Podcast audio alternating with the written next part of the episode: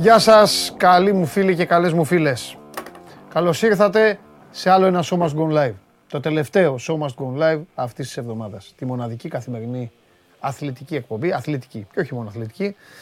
Έτσι κι αλλιώς σας έχω βάλει στην καθημερινότητά σας και άλλα πράγματα. Ορισμένα από αυτά σας βαραίνουν, αλλά είναι ιδιαίτερα σημαντικά γιατί έχουν να κάνουν με την κοινωνία, με τον πολιτισμό, με την πολιτική, με την καθημερινότητα.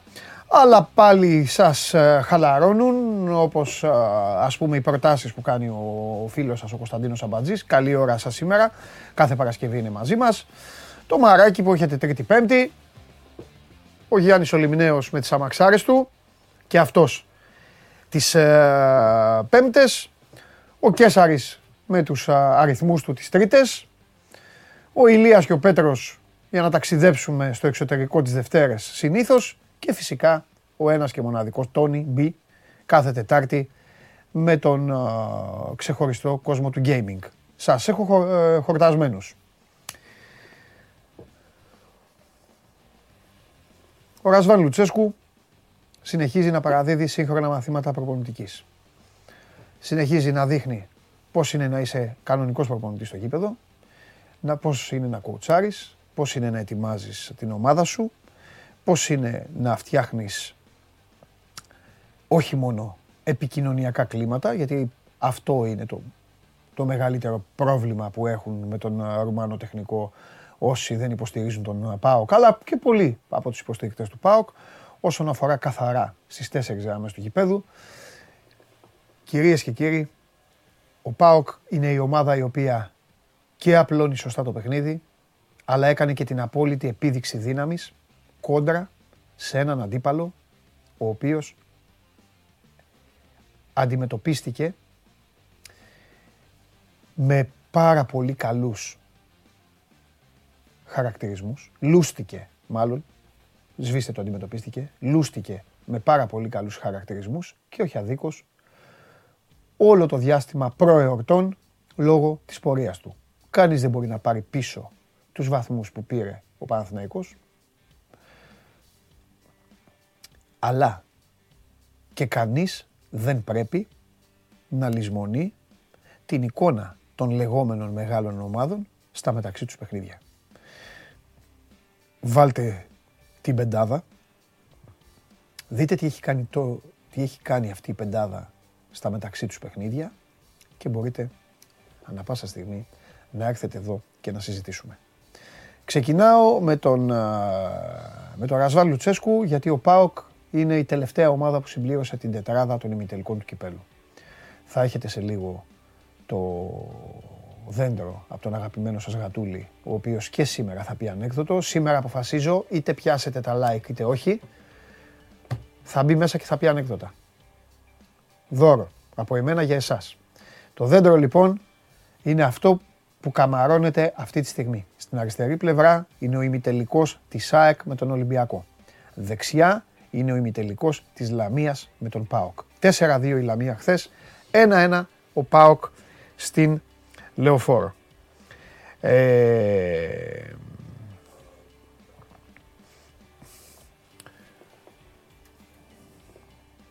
Ο Φώτης, ο Σιδέρης, λέει «Πλάκα μας κάνεις Παντελή μου», ρωτάει. Ο Λουτσέσκου αυτά που έκανε,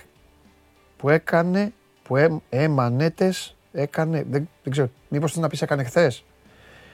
Τα κατηγορεί όταν του τα κάνουν. Τι συζητάμε, ποια πλάκα, δεν κατάλαβα. Για μπάλα λέω. Δεν καταλαβαίνω τίποτα. Τίποτα. Την καλημέρα μου στον Άγγελο τον Παπαδόπουλο. Ξεχωριστή καλημέρα στον Άγγελο τον Παπαδόπουλο. Συνεχίζω, δεν έχω τελειώσει Άγγελε, δεν έχω τελειώσει.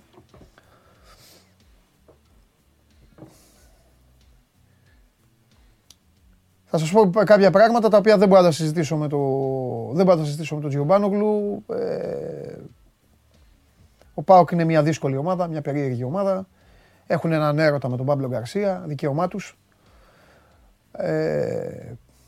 Θεωρώ ότι στον ΠΑΟΚ δεν καταλαβαίνουν την αξία του προπονητή που έχουν στο 1000%. Αλλά είναι δικαίωμά τους. Όπως είναι δικαίωμά σας και εσείς να πιστεύετε ό,τι θέλετε. Η άποψη δημοκρατία έχουμε, όλοι μπορεί να έχετε μία άποψη, αλλά είστε και υποχρεωμένοι, είστε υποχρεωμένοι να σέβεστε και την άποψη του άλλου.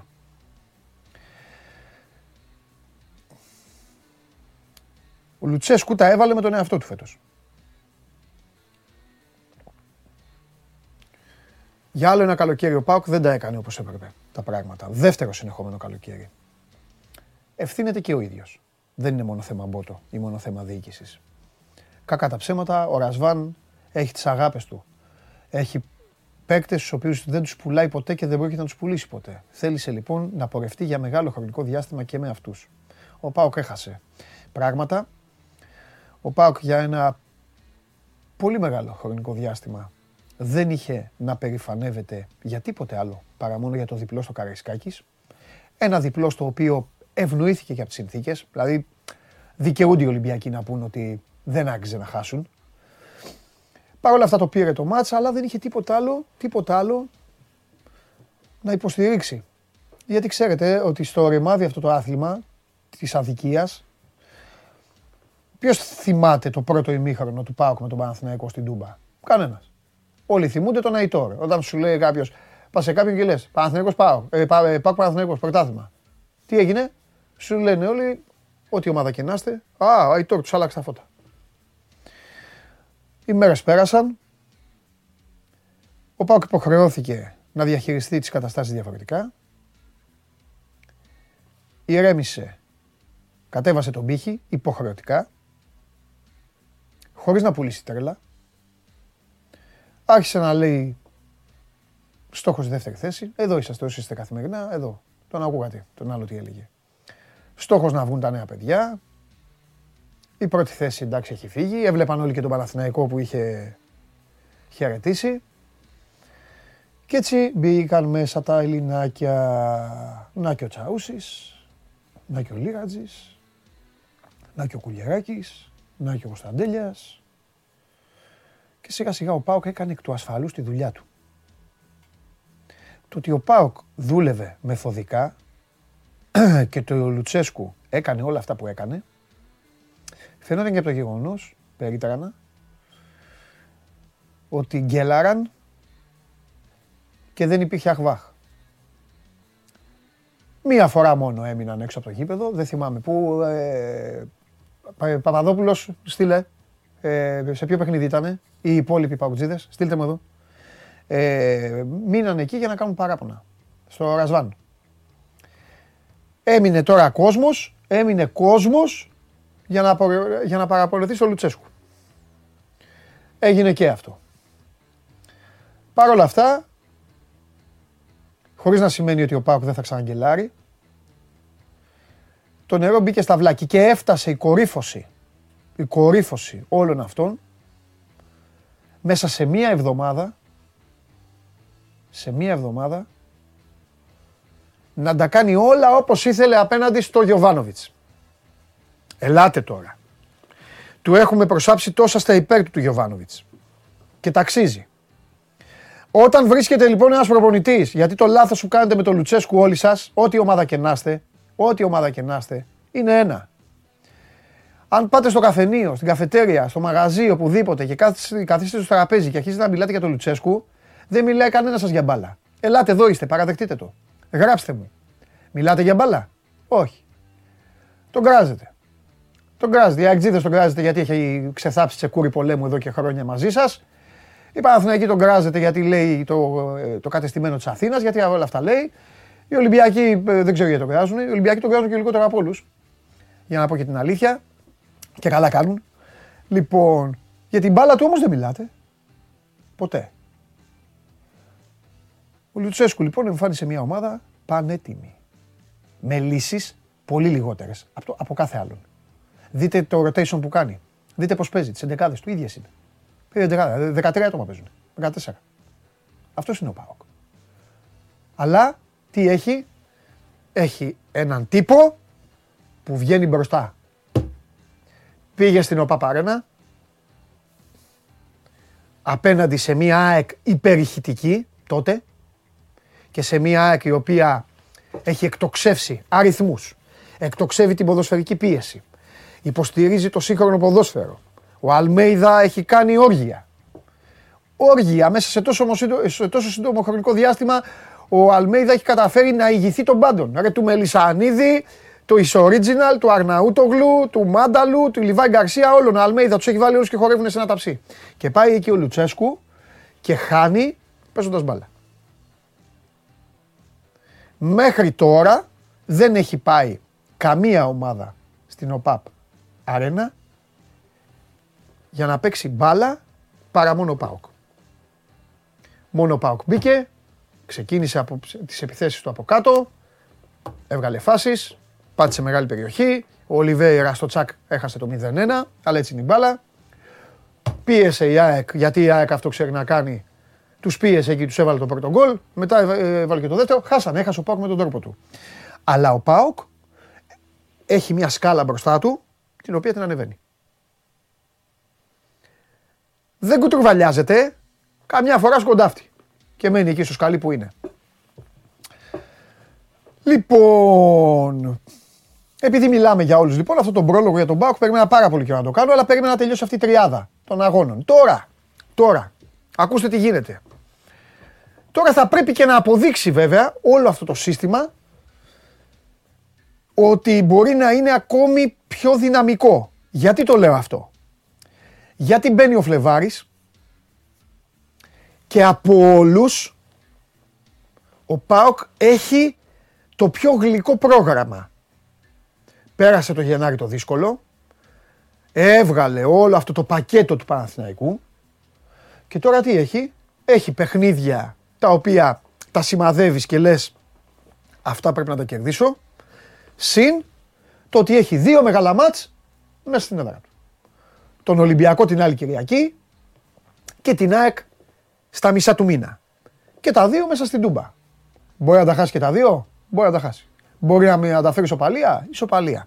Να τα κερδίσει, Το θέμα είναι πως όταν τελειώσει ο Φεβρουάριος, εκεί θα μπορούμε να ξέρουμε πού πραγματικά στοχεύει και τι πραγματικά ψάχνει ο ΠΑΟΚ. Τώρα εδώ εμφανίζονται διάφοροι. Εδώ λέει ο Γιώργος, έκανε ο ΠΑΟΚ μια ευκαιρία, ίσον έπαιξε μπάλα. Τι ακούμε; Πρώτα απ' όλα δεν είναι τι ακούμε, είναι τι βλέπουμε. Δεύτερον, άμα δεν σ' αρέσει, σε αναγκάζει κανένας. Την άποψη όμως ενός ανθρώπου, Γιώργο μου, θα την ακούς και θα τη σέβεσαι. Το αν εσένα τα πράσινα γυαλιά σου, γιατί προφανώς Παναθηναϊκός είσαι, δεν σε άφησαν, αδερφέ, με τις καθυστερήσεις μαζί, 300 λεπτά έπαιξες με τον ΠΑΟΚ σε μια εβδομάδα. Δεν κατάλαβες τι σου κάνει; Γιώργο μου, εσύ, δεν έχω το πρόβλημα. 300 λεπτά. 300 λεπτά δεν τον κέρδισες. 300 λεπτά. Τι άλλο δεν θέλει; Τι ακούμε; Δηλαδή τι; Ή το έγραψα ανεξυπνάδα για να πεις είναι δίπλα η κοπέλα, πεις κοίτα τι του κανά. Ποιο; Για πες. 300 λεπτά. Τι άλλο θες να κάνουμε λοιπόν; Ή θέλετε εδώ να ακούτε μόνο όλους τους δικούς σας εκεί να σας λένε; Όχι, δεν είναι έτσι. Εδώ θα σας λέω εγώ. Άμα θέλω θα μιλάω 2 ώρες. Έτσι, άμα θέλουμε και μπάλα. Εντάξει, προχωράμε. Συγγνώμη Στέφανε Τσιτσιπά, είναι η μέρα σου. Αλλά ρε Στέφανε Τσιτσιπά, εντάξει. Ο Ρασβάν είναι, καταλαβαίνεις τώρα. Δεν μπορούσα να πω πρώτα για σένα και μετά για το Ρασβάν. Ήθελα να πω πρώτα για το Ρασβάν. Κυριακή, άλλη μια μεγάλη ευκαιρία για τον Στέφανο Τσιτσιπά. Αυτή τη στιγμή ο Τζόκοβιτς κερδίζει τον Πολ σχεδόν 2-0. 7-5, το πρώτο σετ, 5-1 είναι αυτό. Αυτό δεν γυρνάει με τίποτα. Εδώ είμαστε, θα μιλήσουμε για μπάσκετ. Η νίκη του Παναθηναϊκού με μεγάλη ανατροπή απέναντι στη Ζάλγκιρη. Σήμερα παίζει ο Ολυμπιακός με τη Μακάμπι στο Ειρήνης και Φιλίας και φυσικά θα καταπιαστούμε και με όλες τις ομάδες. Τα ζευγαράκια σήμερα θα βγουν, 2 ζευγαράκια. Ο αζευγάρωτος θα είναι μόνο ο Χριστοφιδέλης. Και όλα τα υπόλοιπα. Λοιπόν, για πάμε. Λοιπόν, ποιος είναι έτοιμος; Σκηνοθέτη; Όχι σκηνοθέτη.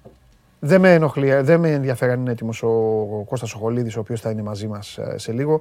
Αυτό που με ενδιαφέρει είναι να ακούσω το σκηνοθέτη της καρδιάς μας για να καταλάβω σε τι κατάσταση βρίσκεται. Καλημέρα Παντελή. Καλώς το φίλο μου. Τι έχουμε; Όλα καλά. Κοίταξε. 25 πόντους από -15. Πολύ μεγάλη μεγάλη νίκη, προχωράμε.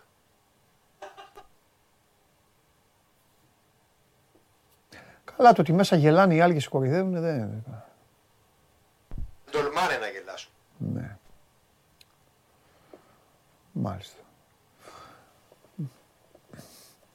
25 πόντους από μείον 15, πολύ μεγάλη νίκη. Αυτό είναι το σχόλιο της ημέρας. Α, και ότι πέσαμε θύμα του θεσμού. Εντάξει. Το κύπελλο είναι... Κώστα, έλα μέσα. Όχι. Εντάξει. Ζήτω η Ευρωλίγκα. Κώστα, έλα μέσα.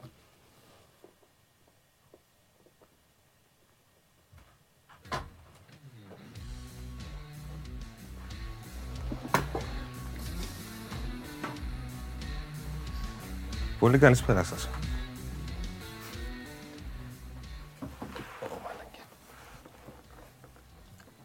Περίμενε.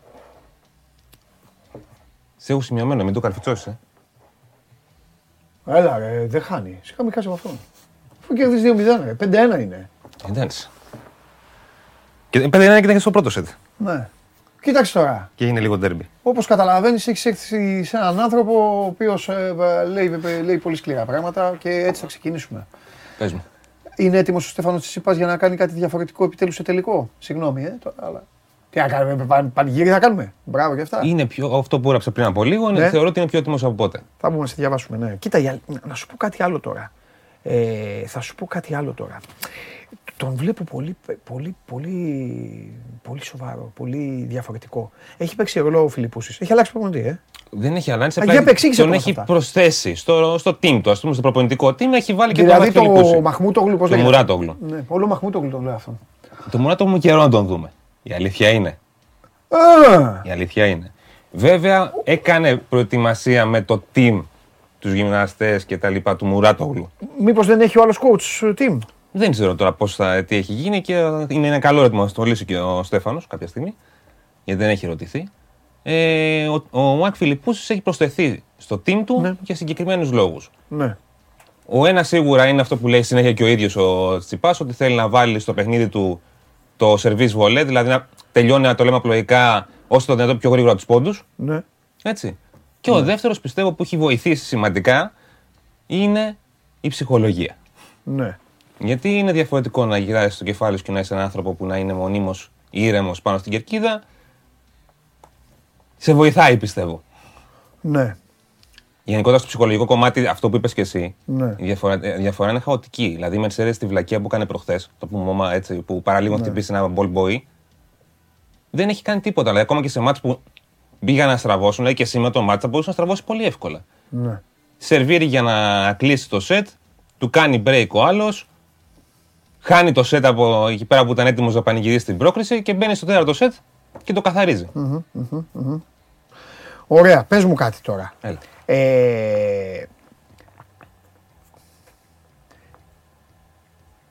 Δείχνει έτοιμος από καιρό. Του το δίνω εγώ αυτό, με τα λίγα που γνωρίζω. Είναι όλο γύρω-γύρω. Το έχεις ξαναδεί αυτό? Θυμάσαι δηλαδή ότι κι άλλη φορά έδειχνε έτσι... Ήταν στο Ρολάν Γκαρός το 21, στον τελικό. Που φτάσει με τον Τζόκοβιτς, προηγήθηκε και 2-0 και το γύρισε. Και να πούμε ότι αυτή είναι η μοναδική ήττα τους σε Grand Slam από 2-0. Δεν είναι σαν να χάσει από τότε. Οπότε προηγείται 2-0, παίρνει και το παιχνίδι, ό,τι και να γίνει. Μάλιστα. Λοιπόν. Να πω και ένα στατιστικό. Πες μου, γιατί κοιτάω εδώ για τους φίλους του στοιχήματος. Για τη γράφη, μήπως γράφει και κανένας. Ναι, πες τα αυτά, βέβαια. Για τα στατιστικά, έτσι. Λοιπόν.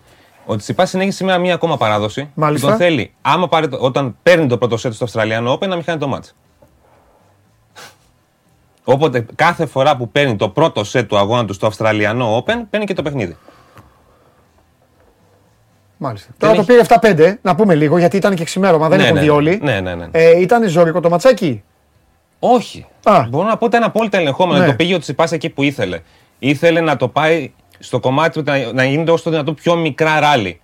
Δηλαδή να παίζει γρήγορα η πόντοι. Το τρίτο σετ σε αυτό το τουρνουά χάνει το τρίτο. Έχει χάσει συνολικά... Τα κάνει 2-0, χάνει...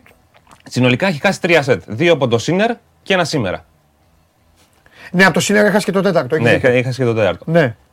Είχε σήμερα, σου λέω, ένα blackout εκεί πέρα, γιατί ρισκάρει λίγο με το σερβίς του. Ναι. Δεν είναι τόσο δυνατό, το πάει σε τοποθέτηση, ναι, περισσότερο, ναι, και δεν του βγαίνει. Σήμερα είχε 5 διπλά λάθη, για παράδειγμα. Okay.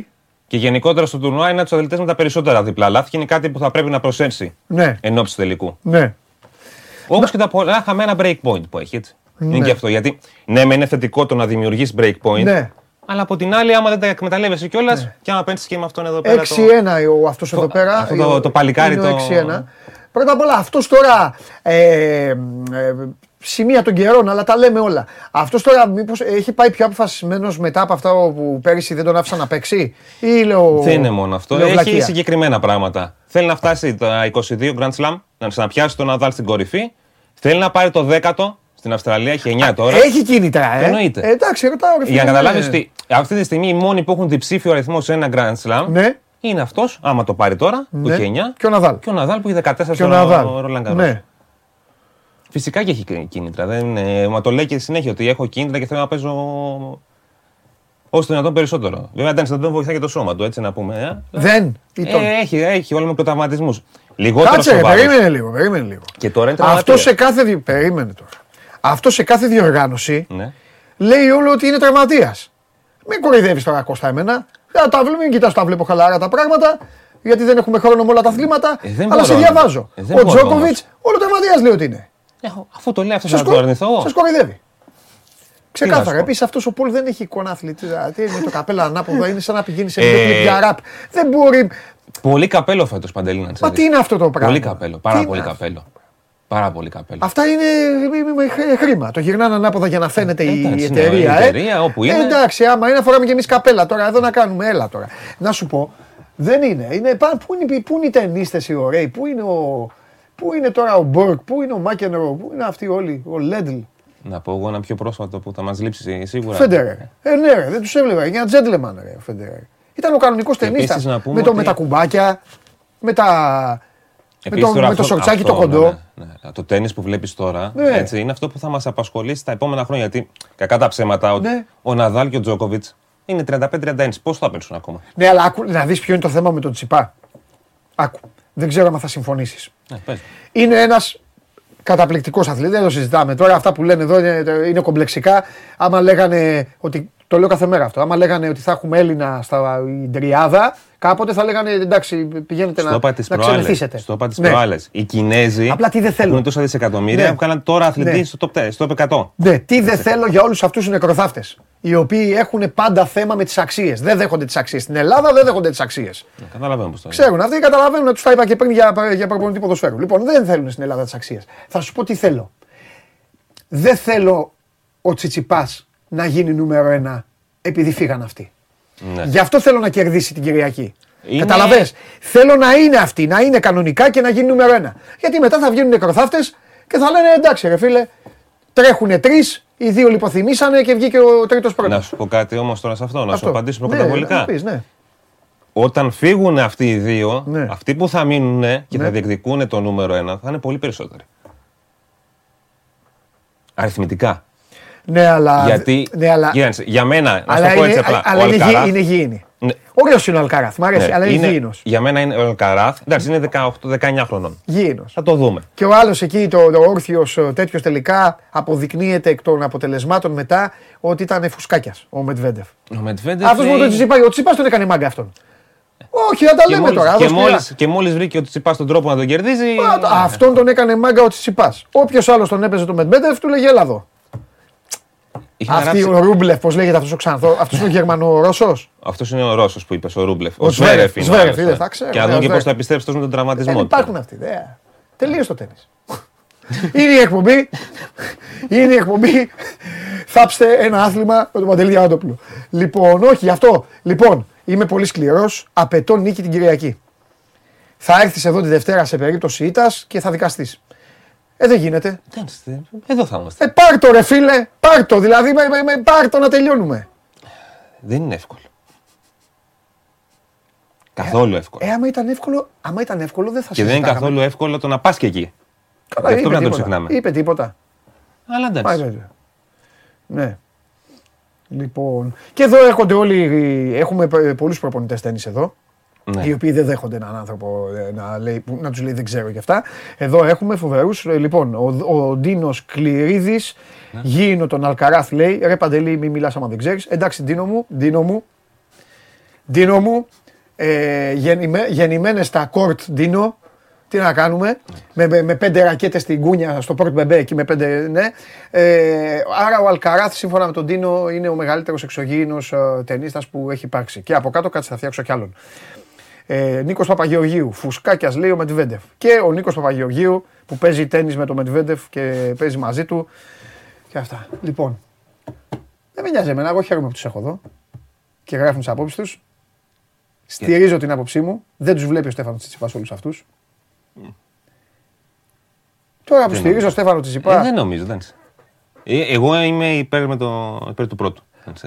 Με τον Αλκαράθ του έχω μια αδυναμία. Όχι, ο Αλκαράθ και εγώ πολύ, πολύ, αλλά επειδή εμφανίστηκαν τέτοιοι, είμαι τώρα εχθρός του Αλκαράθ. Ξέρεις τι μου κάνει εντύπωση. Πες μου κάτι, τι νούμερο είναι ο Αλκαράθ? 1. Απλά δεν θα είναι τη Δευτέρα σίγουρα. Τι ωραία τα λέει ο Κώστας ο Χολίδης, λοιπόν. Ωραία, ο Μετβέντεφ τι νούμερο είναι? Δεν θυμάμαι αυτή τη στιγμή, μου καίνε σαν διάβαση. Εκεί που να τρώμε το Ρωσίο Πανατολικό. Ωραία, ξέρουμε, τα λέμε όλα. Ωραία, τι είναι ο Στέφανος Τσιτσιπάς? Θα είναι ή 1 ή 3 τη Δευτέρα. Εντάξει. Αν το πάρει το ποπλικό είναι πρώτος, αλλιώς είναι τρίτος. Τι? Θα έχουν τον Αλκαράθ στη μέση κιόλας. Ο Μετβέντεφ είναι 7. 7, ναι. Λοιπόν, ωραία, τίποτα. Όπα, περίμενε, δεν φεύγεις. Δεν φεύγεις. Άστε τώρα. Βρήκα. Να σου πω κάτι. Για να μην θυμώσεις, δεν σε εκμεταλλεύομαι. Είχα σκοπό να του πω αρχή εβδομάδας να εμφανιστείς για όλα αυτά. Αλλά τώρα σιγά μην χάσω την ευκαιρία. Τι γίνεται. Ξεκινάμε. Τι γίνεται σε όλα αυτά τα ωραία αθλήματα, με εξαίρεση δεν θέλω να πεις μόνο για το πρωτάθλημα του πόλο. Μόνο για αυτό θέλω να πεις. Για το πρωτάθλημα του πόλο θα χτίσεις και θα μου πεις. Λοιπόν, έχω να δώσω μια μεγάλη είδηση, έχασε ο Ολυμπιακός. Α, όταν θα γίνει αυτό. Και στις γυναίκες. Και στις άντρες και στις γυναίκες. Εντάξει, εγώ για άντρες μίλησα, αλλά εντάξει και στις γυναίκες. Οπότε δεν έχω. Στο βόλεϊ τι γίνεται? Εκεί που αλλάζουν τις ομάδες που κάνουν αυτό. Στο βόλεϊ πάμε για να χορτάσουμε με ντέρμπι Παναθηναϊκού Ολυμπιακού. Είναι μαζί στα ημιτελικά του Ευρωπαϊκού, του Challenge Cup. Μπάσκετ έγινε δηλαδή αυτό. Είναι στον τελικό του League Cup, στο βόλεϊ. Αυτό το League Cup γιατί δεν έγινε σε ένα διήμερο? Τι ψάνεις να βρεις, ρε Παντελή? Λοιπόν, ρε φίλε, έβαζα τηλεόραση και δεν ήξερα τι παίζανε. Επειδή μου δίνεις την ευκαιρία να θυμίσουμε κάτι. Το League Cup ξεκίνησε σαν μια διοργάνωση προετοιμασίας των ομάδων. Γιατί αν θυμάσαι πριν μερικά χρόνια ήταν να γίνει μια κλήρωση του πρωταθλήματος που δεν γινόταν γιατί δεν είχαν συμπληρώσει οι ομάδες τους φακέλους τους. Βρήκαμε μια αφορμή τέλος πάντων και φτιάξαμε αυτό το τουρνά προετοιμασίας, το οποίο υποτίθεται θα δίνει και ευρωπαϊκό εισιτήριο, δεν έγινε ποτέ. Ναι. Πάμε παρακάτω. Ναι. Αυτή τη στιγμή το League Cup γίνεται όποτε υπάρχουν κενά, να το πω απλοϊκά, με αποκορύφωμα αυτό που έγινε φέτος, πέρσι στο τέλος του 2022 και το Δεκέμβριο. Ναι. Ήταν να γίνει το Super Cup του 2022, έτσι. Ναι. Τέλος Δεκεμβρίου, 28 Δεκεμβρίου, και θα παίζανε ο Παναθηναϊκός με τον ΠΑΟΚ. Δεν έγινε όμως το Super Cup το 22, έγινε το 23. Έγινε το Γενάρη. Γιατί βόλεψε καλύτερα να παίξουν πρώτα το League Cup, γιατί παίζανε και στο League Cup μαζί, και μετά στο Super Cup. Γενικότερα είναι μια διοργάνωση την οποία. Ναι, άμα ανοίξω το στόμα μου τώρα, θα εμφανιστούν και οι γεννημένοι στα τατάμια και σε αυτά, στα τέτοια εκεί, στα τάραφλεξ. Και επειδή αυτή η διοργάνωση. Και οι γεννημένοι να κλάψουν και αυτοί μαζί με τους άλλους. Και επειδή αυτή η διοργάνωση έχει και το όνομα του Νίκου Σαμαρά, καλό είναι κάποιοι να σοβαρευτούν επιτέλους και να αποφασίσουν πότε θα την κάνουν, πώς θα την κάνουν. Απλά να πούμε ότι ουσιαστικά αυτά τα μάτια θα δοθούν που είπα τώρα. Ημιτελικά του Challenge Cup και ο τελικός στο League Cup συν ένα μάτς πρωταθλήματος που απομένει. Για την κανονική διάρκεια, χοντρικά σε ένα μήνα μέσα. Μέχρι τέλος Μαρτίου δηλαδή, από σήμερα μέχρι τέλος Μαρτίου, θα έχουν επένδυσει 5 φορές τουλάχιστον και μένει να δούμε τι θα γίνει με το κύπελο και φυσικά μετέπειτα με τα play-off. Ναι. Έχουμε πολύ δρόμο ακόμα μπροστά μας. Ναι, ωραία, με ενδιαφέρει πάρα πολύ το βολί. Γιατί είναι απολαυστικό. Όπως προσπαθούν να το καταστρέψουν αυτοί που το διοικούν. Αυτό. Συγγνώμη, αλλά. Όχι, το έγραψα εγώ τις προάλλες, δεν είναι. Άρα, φίλε, βλέπουμε τα μάτς στη Super League.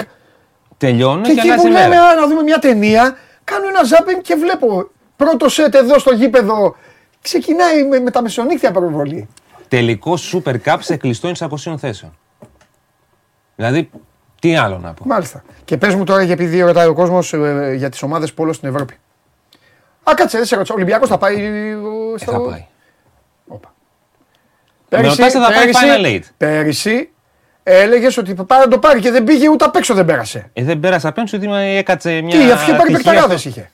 Έκατσε μια ατυχία στο όταν είδε με την Δυνατίνη και εκεί πέρα, τέλος πάντων. Ναι. Πάμε παρακάτω. Ναι. Στο τάξη. Εντάξει, ναι. Πεις, μαζί σου είμαι εγώ. Λίγο κορονοϊός, λίγο απ' όλα. Εντάξει, ναι, εντάξει, ναι, πολλά. Τώρα θα πάει όμως, ε. Πιστεύω, ναι, θα πάει. Και είναι από τα φαβορί για να το κατακτήσει. Ωραία. Οι άλλοι πουθενά, γυναίκες, Ολυμπιακός, Εθνικός. Ο Ολυμπιακός στις γυναίκες είναι επίσης το φαβορί. Ο Ολυμπιακός να το παίρνει συνέχεια. Για να τον ξαναπάρει. Τριπλή. Για μένα δεν έχει αντίπαλο. Δύσκολα, μάλλον θα έχει κάποιο αντίπαλο. Δύσκολα. Τώρα. Έλα ρε.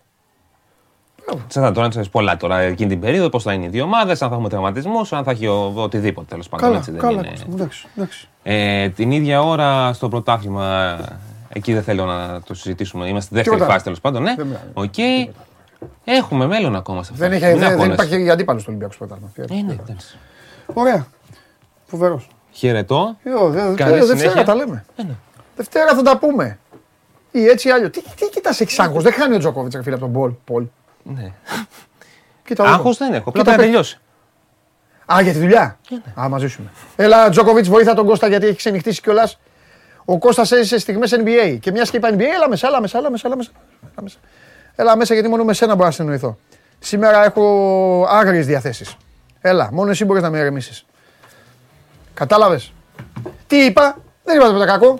Είπα ότι ο Αλκαράθ τον θεωρώ γήινο τενίστα. Το νούμερο 1 τον θεωρώ γήινο. Δεν είπα ότι είναι κακός, δεν είπα ότι είναι παλτό. Είπα ότι είναι γήινος. Για μένα εξωγήινος ήταν ο Φέντερερ. Λέω ήταν γιατί σταμάτησε. Ναι. Ο Ναδάλ είναι εξωγήινος για μένα. Οι παλαιότεροι. Τι να κάνουμε. Αλλά εντάξει, εδώ με εμφανίστηκαν και όλοι οι προπονητές τένις που βλέπουν εκπομπή. Δεν το ξέρεις εκπομπή. Βέβαια, γεννημένοι στα κόρη την όλη. Και με τις γνωστές τους ειρωνίες. Δεν περνάει ειρωνία. Ο Ναδάλ έμοιαζε να έχει βγει από άνιμε. Όταν αυτά τα δυνατά χτυπήματα και τέτοια. Ποιος? Ο Ναδάλ. Βέβαια. Έμοιαζε να βγει από άνιμε. Βέβαια. Δεν είπαμε ότι δεν είναι καλό. Είναι δυνατόν να είναι το νούμερο 1 του κόσμου και να μην είναι καλός. Αλλά δεν θέλετε. Εδώ πρέπει να φτιάχνουν θεούς. Εδώ οι οπαδοί της City που έχω για τηλεθεατές να φτιάχνουν θεούς. Εγώ δεν δέχομαι τους θεούς. Τι είναι αυτό η Ευρωλίγα. Ρε, θα πεις την αλήθεια. Μια φορά θα χτίσει εδώ να πεις την αλήθεια. Ποια αλήθεια? Ότι οι Lakers βάλλονται από παντού. Κερδίσαμε τους Spurs. Ναι. Γύρισε ο Ντέιβις, το σκότωσε από το θηρίο. Αφού με αυτό παίζαμε ρε φίλε, τι να κάνουμε. Δηλαδή άμα παίζαμε ένα νηπιαγωγείο να μην νικούσαμε. Όχι, εντάξει. Είναι πολύ βασικό ότι έπαιζε ο Ντέιβις. Τη σειρά την είδες? Ποια σειρά? Το Λέγκας το είδες? Δεν την έχω τελειώσει ακόμα. Α, τη βλέπεις? Ναι. Θα σε εξετάσω, πρόσεχε. Καλά, δεν χρειάζεται να τη δω. Εξετάσαμε και τώρα μάλλον. Όχι, θέλω να συγκινηθείς. Θα δεις και ιστορίες οι οποίες εντάξει είναι και ανέκδοτες ιστορίες. Όχι ανέκδοτα. Θα γελάσουμε δηλαδή. Λοιπόν. Πήρατε το Χατσιμούρα με ανταλλαγή, δεν ξέρω αν έχει αναφερθεί. Πήρατε το Ρίου Χατσιμούρα, εσείς λέει. Απ' αυτό το βλέπω, αφού ακολουθώ την ομάδα. Εντάξει. Είναι ο πρώτος Ιάπωνας μπασκετμπολίστας στην ιστορία της ομάδας. Οκ, ως εκεί. Θα δώσει πραγματάκια. Δεν είχατε με υψηλά κορμιά πολλά. Ναι. Είχατε θέμα δηλαδή στις θέσεις των forward. Ναι. Να δούμε ρε φίλε. Για να δούμε. Λέγε. Αποδάξει. Έλα, Παναθηναϊκό. Εντάξει, αυτό που έχει κάνει χθες ο Παναθηναϊκός είναι τρομερό. Είναι η λέξη που μπορεί να σκεφτεί κάποιος. Ναι. Δηλαδή από το μείον 15 να κερδίσει με 24 πόντους διαφορά. Στο δεύτερο ημίχρονο έχει πιάσει από το λαιμό τη Ζάλγκιρης και δεν την έχει αφήσει ποτέ. Με Πάρις Λι να μοιάζει με Στεφ Κάρι μπροστά και Πάρις Λι πίσω, γιατί στην άμυνα έτσι έφτιαξαν τους κορυφαίους παίκτες πάνω στην μπάλα. Για μένα όλα τα λεφτά είναι ξέχωρα από τον Πάρις Λι η πεντάδα με την οποία ο Παναθηναϊκός έφερε όλο αυτό το Ματσούμπα, η οποία βγάλε συν 18 στο σύστημα συμπλήν. Γιατί όλοι είχε δίπλα του τον Πονίτκα, τον Μπέικον, τον Καλατζάκη, τον Γιώργο και τον Κουντάιτης. Και μπορούσε επιτέλους να έχει αρκετούς αμυντικούς γύρω από τον Μπέικον και τον Κουντάιτς για να τους καλύψει. Ναι. Ο Williams ήταν σε άλλο γήπεδο. Σχεδόν ό,τι καλάθι έχει βάλει η Ζάλγκερη στο πρώτο ημίχρονο είναι γιατί είναι εκτός θέσης. Ακούγεται λίγο βαρύ, αλλά άμα κάποιος παρατηρήσει πραγματικά το παιχνίδι, θα δει ότι όποτε γινόταν ένα σκρίμμα μακριά από την μπάλα, κάπου χανόταν λίγο η φάση. Γι' αυτό και 11 επιθετικά rebound οι Λιθουάνοι στο πρώτο ημίχρονο που κάναν πάρτι κάτω από το καλάθι. Πρώτη φορά δεν ξεκίνησε δεύτερο ημίχρονο, είδαμε τον Καλατζάκη. Που είναι το σημαντικό γιατί Πονίτκα και ο Καλατζάκης είναι καλύτερα αμυντική του Παναθηναϊκού στην αδύνατη πλευρά. Άρα γέμισε με κορμιά το γήπεδο. Ήταν και ο Λί ο οποίος βρήκε απέναντι του μια ομάδα με μοναδικό playmaker, το Λεκαβίτσιους. Του έκανε τη ζωή δύσκολη.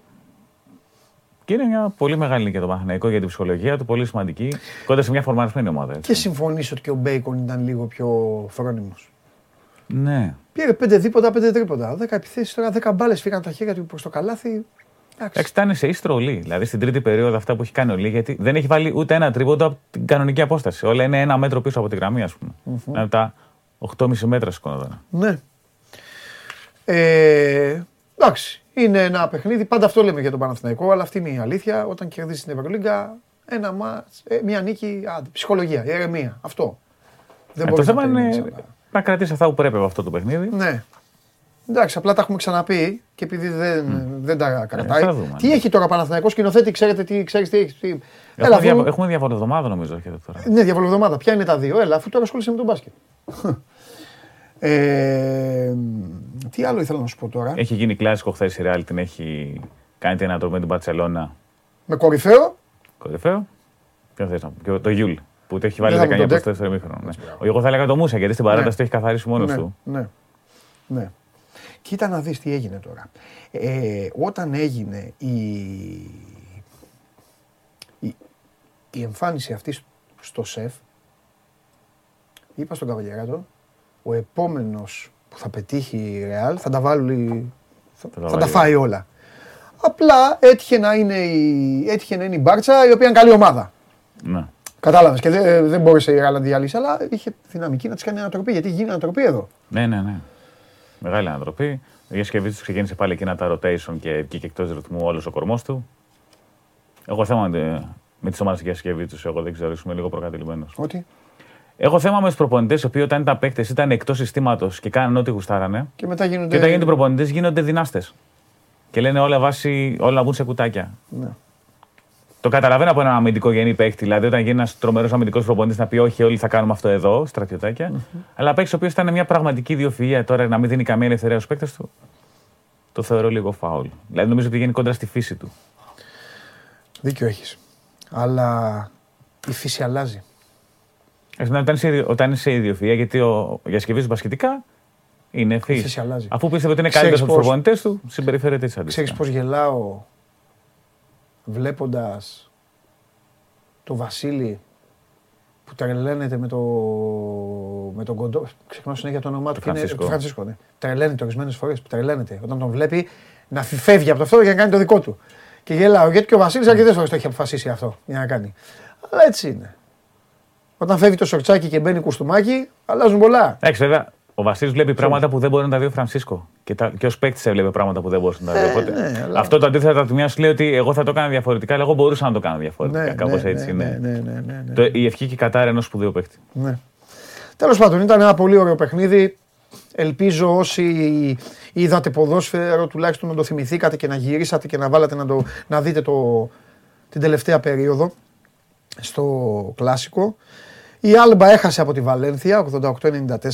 Και χωρίς Ντούμπι στη Βαλένθια, δεν είχε θέμα. Ναι. Εξ αυτό το παιχνίδι ήταν δύο ψυχολόγητες ομάδες οι οποίες παίζουν όπως θέλουν. Έτσι. Όπως το λες. Λοιπόν, το Μιλάνο υπέστη βαριά ήττα. Συνεχίζει στον δρόμο της τελευταίας θέσης. Η Μονακό τώρα ήταν η τελευταία που χάρηκε, που τους βρήκε απέναντί της, με ο Κόμπο και Τζέιμς. Εμένα μου άρεσε το τελευταίο παιχνίδι. Εκεί στο άφηνε. Το Βίλερμπα. Εκεί τι έγινε τώρα. Εντάξει, το Ντεκολό έκανε ό,τι έκανε κοντά στη Φενέρ. Όταν ο κορυφαίος παίκτης της Φενέρ είναι ο Κάρσεν Έντουαρτς, τα πράγματα είναι πολύ άσχημα. Γιατί είναι ένα δείγμα ότι δοκιμάζουμε και το τελευταίο που μας έμεινε. Δηλαδή, βάλτα και ό,τι γίνει. Αλλά εγώ θέλω να σταθώ στο Ζακαρί Ρισασέ, ο οποίος έβαλε 10 πόντους, ο οποίος είναι ο γιος του Στεφάν Ρισασέ. Είναι το 2005 εγγυημένος και κάνει ρεκόρ καριέρας με 10 πόντους στην Ευρωλίγκα. Θεωρείται ο καλύτερος παίκτης στην Ευρώπη στην ηλικία του, στους 2005. Ας το έχουμε υπόψη γιατί σε κάνα 2 χρόνια θα είναι για τον draft. Σωστός. Ναι, πολύ ωραία περίπτωση. Σωστός, δηλαδή, οι Αμερικανοί ήδη τον έχουν ξεχωρίσει εδώ και χρόνια. Σωστός. Και τα έλεγα, παιδιά, χθες, άνε τη νίκη της Φενέρ, ο Δημήτρης Ιτούδης. Βιλερμπάν στο γήπεδο της κάνει ζημιές. Ναι. Σε όλους μπορεί να κάνει ζημιά, Βιλερμπάν. Ναι. Λοιπόν, πάμε. Ερυθρός Αστέρας Παρτίζαν. Εντάξει, από μόνο του ναι. Αυτοί πλακώνονται παντού. Αν και ήταν ήσυχοι. Ήταν ήσυχη στο μάτς που έγινε. Θα δούμε τώρα που έχουν. Θα κατέβει στο κύπελλο ο Ερυθρός Αστέρας λόγω Παρτίζαν. Πας και έχουν πάλι τα. Όλα αυτά εκεί σκοτώνονται. Στην Ευρώπη νομίζω ότι είναι ήσυχα τα παιχνίδια. Αλλά δεν τους παίρνει γιατί. Το έτσι φάνηκε και στο πρόσφατο. Εν τω μεταξύ παίζουν πολύ κοντά τα δύο παιχνίδια όπως έκατσε. Πριν από κανένα μήνα ήταν 1,5 κάπου εκεί ήταν που έπαιξαν και κέρδισε ο Ερυθρός Αστέρας. Τώρα παίζουν στο γήπεδό του. Λοιπόν, Μπασκόνια Έφες. Εδώ σε θέλω. Μπασκόνια έχει το σκηνικό με τον Χένρι που πιάστηκε, που τον κυνηγάει η Φίμπα τώρα. Ναι. Η Μπασκόνια είναι σε πτώση, αλλά ποτέ δεν ξέρεις με αυτή την ομάδα. Ναι. Θα είναι και, εντάξει, έχω το Χένρι να αμφίβολο ότι σε Ντεκέρσκης για την Μπασκόνια. Ναι. Η Έφες μόνο Μπαλμπάι λείπει που δεν αποτελεί μεγάλο πρόβλημα αυτή τη στιγμή. Ναι. Είναι πολύ ειδικών καταστάσεων παίκτες. Τι άλλο. Μπάγερν Βίρτους. Okay. Ζήτω η Μπολό. Έτσι, μπράβο. Αυτή είναι η σωστή απάντηση. Οκ. Okay. Και τελειώνουμε. Χωρίς Βίλμπεργκ Βίρτους, βέβαια. Έτσι. Και λέγε. Τι μπορεί να φοβήσει. Πριν αρχίσουν αυτοί εδώ και πλακώνουν και λένε τίποτα. Τι μπορεί να φοβήσει τον Ολυμπιακό. Έτσι όπως έχεις δει τη Μακάμπι. Νομίζω ο κίνδυνος πάντα με ομάδες σαν τη Μακάμπι είναι ότι είναι εντελώς αψυχολόγητες. Ναι, δηλαδή ο Baldwin, ο οποίος είναι ό,τι πιο κοντινό έχουμε δει στο Westbrook στην Ευρώπη, στον τρόπο που παίζει. Δηλαδή είναι τόσο αθλητικός και από μέσα απόσταση κτλ. Είναι το μην τρελαθεί αυτός και βάλει 40 σε τέτοια φάση που μπορεί να το κάνει. Δηλαδή 33 την προηγούμενη εβδομάδα. Να πούν τα σουτ γύρω-γύρω, να δούμε αν θα παίξει και ο Μπράιμο που θα είναι ιδιαίτερος για την άμυνα της Μακάμπι. Μπορεί να πέσει δηλαδή ακόμα και πάνω στο Σλουκά, αν και είναι ψηλός, γιατί κάνει αυτά τα κόλπα γενικά ο Κάτας. Εντάξει, Μακάμπι είναι μια ομάδα που δεν θα έχει το Λορέντζο Μπράουν, βέβαια, ο οποίος είναι αυτός ο οποίος κρατάει σε μια ισορροπία αυτήν την ομάδα. Γι' αυτό είναι και το ότι γίναμε. Ήταν ο Λορέντζο Μπράουν, θα έλεγες ότι φοβάσαι τον Μπράουν και τον Baldwin σε συνδυασμό. Τώρα που δεν υπάρχει κανένα χαλινάρι στον Baldwin, είναι το μην πάει το παιχνίδι στην τρέλα. Γιατί ο Ολυμπιακός έχει μια ροή στα παιχνίδια τα οποία πάνε στην τρέλα. Καμιά φορά, άμα δεν του βγουν ένα-δύο πράγματα, ξαφνικά να κινδυνεύσει και μετά μπλέκεται το πράγμα. Είδαμε τη Μακάμπι και με τον Παναθηναϊκό πριν από μερικές εβδομάδες, που τότε χτύπησε ο Μπράουν δηλαδή. Ναι. Πώς είχε φτάσει. Εγώ από την άλλη θα πω κάτι.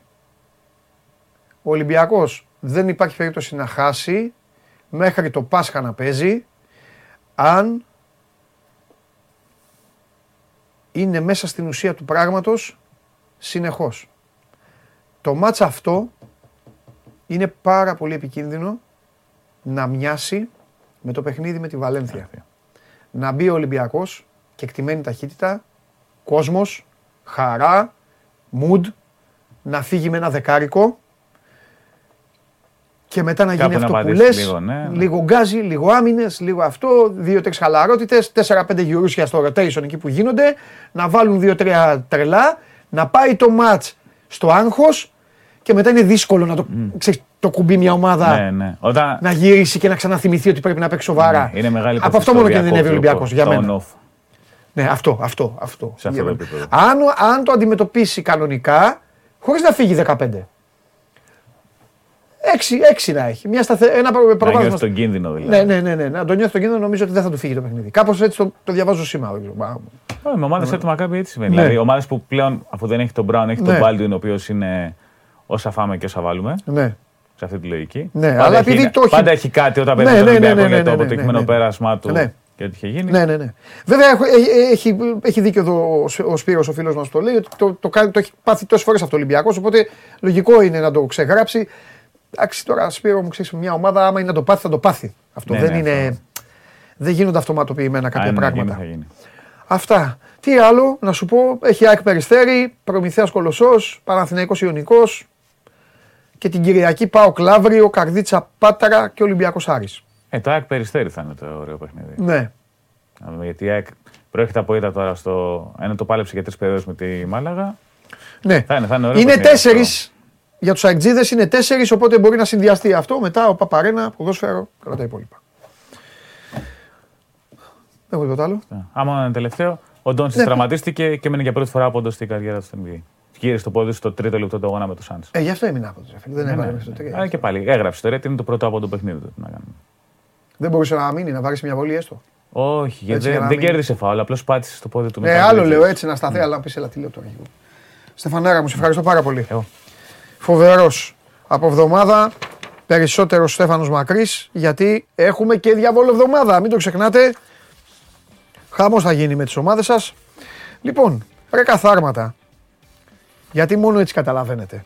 Καλά δεν ντρέπεστε. Σας έχω δώσει τόσες φορές λεφτά. Δεν σας είπα να παίξετε παρατάσεις. Είπα απλά μία σκέψη μου. Παρόλα αυτά, δεν έχετε τσίπα, δεν έχετε αξιοπρέπεια να παραδεχτείτε ότι έφτασα κοντά και στα 2.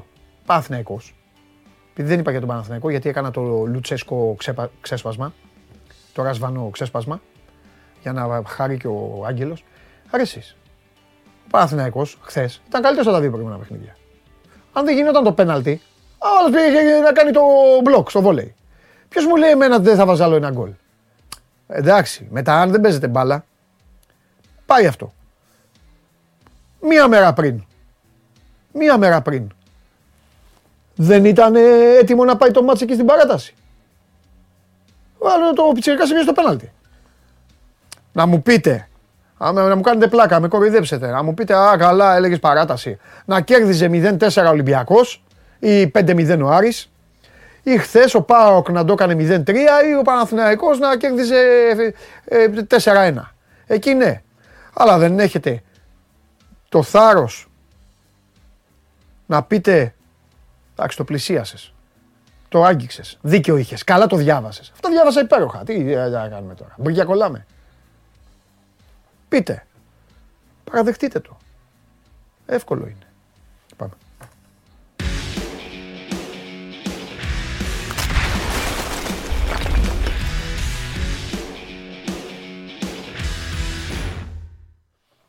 Χωριά το άλλο! Ευτυχώς που έχω εδώ και τα παντελόσκυλα. Ευτυχώς! Τώρα έχω και τους δύο που δεν φταίνε σε τίποτα. Ευτυχώς που λέω Ντάγκλας Αουγκούστο Κουρμπέλης, ταμείο, και στο ημίχρονο μου στέλναν στο Instagram, παιδιά, ένας κύριος μου στείλε και το δελτίο και μου λέει «Βγάλαμε τα γάλατα του παιδιού». Για αυτούς εγώ τα δίνω τα σημεία, μόνο για αυτούς, για να φάει το παιδί. Κιτρινούλα, παιδιά, και οι δύο, και ο Κουρμπέλης και ο Ντάγκλας Αουγκούστο. Και θα πω κάτι. Μπράβο και στους δύο ποδοσφαιριστές, οι οποίοι έκαναν τα πάντα να με δικαιώσουν από το πρώτο λεπτό. Απλά ο διαιτητής ήταν έξυπνος, σου λέει «Αν αρχίσω να τις δίνω από τώρα, θα μείνουνε με 7 παίκτες ο καθένας τους». Και οι δύο. Ο Κουρμπέλης έκανε τσαμπουκά με τον Ντάγκλας Αουγκούστο. Έβριζε και έλεγε θα τον μπιπ. Αυτά, και ο Ντάγκλας Αουγκούστο μετά από το σβέρκωμα πήγε, κλώτησε την μπάλα. Έκανε ό,τι μπορούσαν. Σου λέει: Έχουμε δει την εκπομπή, πρέπει να πάει ταμείο ο μάγκας. Ταμείο από το ημίχρονο. Από το ημίχρονο ταμείο. Παπ. Λοιπόν, τώρα με εσάς τους δύο δεν ξέρω τι να πω. Βασικά με τον ένα δεν ξέρω τι να πω. Με τον άλλο κάτι θα μπορούμε να πούμε. Αλλά θα το παλέψω. Λοιπόν, πάω πρώτα με αυτόν που ξέρω να πω 2-3 πράγματα.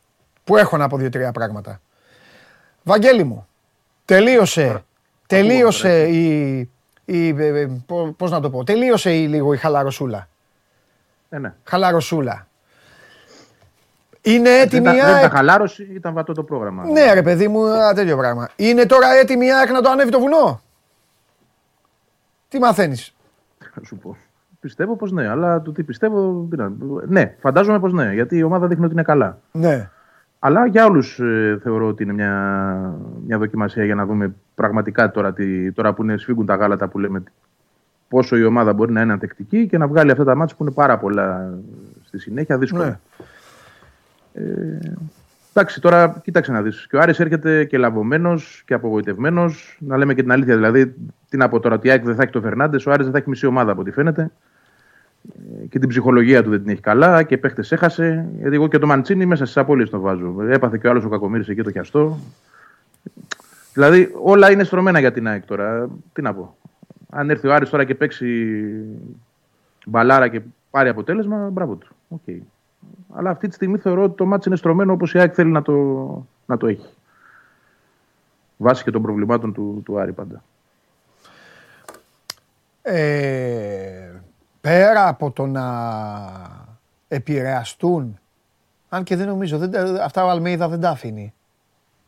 Αλλά άντε πες, άνθρωποι είναι. Πέρα από το να επηρεαστούν από την κατάσταση του Άρη, γιατί βλέπουνε, διαβάζουνε, δεν είναι τώρα. Οι παίκτες ξέρουνε, μιλάνε μεταξύ τους τώρα. Πολλοί παίκτες όλων των ομάδων μιλάνε μεταξύ τους. Ειδικά τα παιδιά που έχουν έρθει από ίδιες χώρες, Ισπανόφωνοι, όλοι αυτοί μιλάνε. Ανταλλάσσουν μηνύματα. Κάποιοι έχουν παίξει συμπαίκτες, κάποιοι έχουν παίξει αντίπαλοι χρόνια στο εξωτερικό. Το γνωρίζουν. Οι παίκτες της ΑΕΚ ξέρουν την κατάσταση του Άρη. Και του Μπαλίν. Όλοι όλων. Πόσο μπορεί, πέρα από αυτό λοιπόν, να υπάρχει ένας επηρεασμός, έτσι λίγο να το δουν εύκολο το μάτς. Υπάρχει ίντριγκα ότι κοίτα αυτή την αγωνιστική μπορεί να ξυπνήσουμε την Τρίτη το πρωί και να είμαστε πρώτοι. αρχικά τη Δευτέρα το πρωί. Ναι, αλλά αυτό εγώ δεν το λαμβάνω υπόψη μου. Γιατί το έλεγα με τον Βλαχόπουλο. Μου έλεγε ο Βλαχόπουλος η ΑΕΚ πρώτη από την Κυριακή, game night και αυτά. Και του λέω εντάξει, του λέω, αλλά για να είμαστε σωστοί. Σωστή. Ναι, έτσι μπράβο. Πρώτος και ο άλλος δεν απέναντι. Θα έχει δίκιο μετά ο σκηνοθέτης, έχει δίκιο. Ήδη βράζει. Με το δίκιο του. Για πες. Κοίτα, αυτό εξαρτάται από τον Παναθηναϊκό πρώτα απ' όλα. Ναι. Αν η ΑΕΚ καταφέρει να νικήσει τον Άρη, τι θα κάνει ο Παναθηναϊκός στην Τρίπολη, δεν μπορώ να το ξέρω. Ναι. Το να παρακολουθούν το τι γίνεται στον Άρη, προφανώς και το παρακολουθούν. Ο προπονητής διαβάζει και όλα τα μάτς πάρα πολύ γενικά. Ναι. Θεωρώ ότι έτσι όπως είναι η κατάσταση στον Άρη, περισσότερο μπορεί να τον μπερδέψει. Τακτικά εννοώ, γιατί με τις απώλειες που έχει, με το τι θα παρουσιάσει, ξέρεις, είναι άλλο να έχεις την ομάδα απέναντί σου όπως είναι κανονικά. Ναι. Με τα κανονικά της ΑΤΟΥ, δηλαδή με τους παίκτες που είχε μέχρι πρότινος βασικούς. Άλλη σκέψη θα έκανε, άλλο σχέδιο θα έκανε αν υπήρχαν, ας πούμε, ο Μαντσίνη, ο Γκαρθία που τραυματίστηκε. Δεν ξέρω ποια άλλη είναι, τόσα παιδιά διαβάζω ότι είναι τραυματίες. Είναι, θα μας τα πει τώρα ο Δημήτρης. Ναι. Ενώ τώρα είναι και ένα ψηλό ένιγμα αυτό. Το πώς θα παρουσιαστεί ο Άρης, με ποια πρόσωπα, πώς παίζουν αυτά τα πρόσωπα και ούτω καθεξής. Ναι. Αλλά όσον αφορά στο αν μπει σε διαδικασία υποτίμησης και τέτοια πράγματα, όχι, το αποκλείω. Δεν το έχει κάνει με κανέναν αντίπαλο η ΑΕΚ. Αν το έκανε μία φορά, και αυτό όχι λόγω υποτίμησης, αλλά λόγω κακού διαβάσματος, εγώ το διέκρινα μόνο στα Γιάννενα αυτό. Ναι. Ούτε με τον Ιωνικό, γιατί ο Ιωνικός ήταν υποψιασμένοι πως θα παίξουν, άσχετα αν δεν μπορούσαν να το αντιμετωπίσουν. Ναι. Στα Γιάννενα όμως δεν έγινε καλό διάβασμα του παιχνιδιού. Ωραία. Στην αρχή. Ναι. Συμφωνώ. Λοιπόν, έχουν έρθει και ερωτήσεις σας στο Instagram για σας. Οπότε για να τελειώνω λίγο.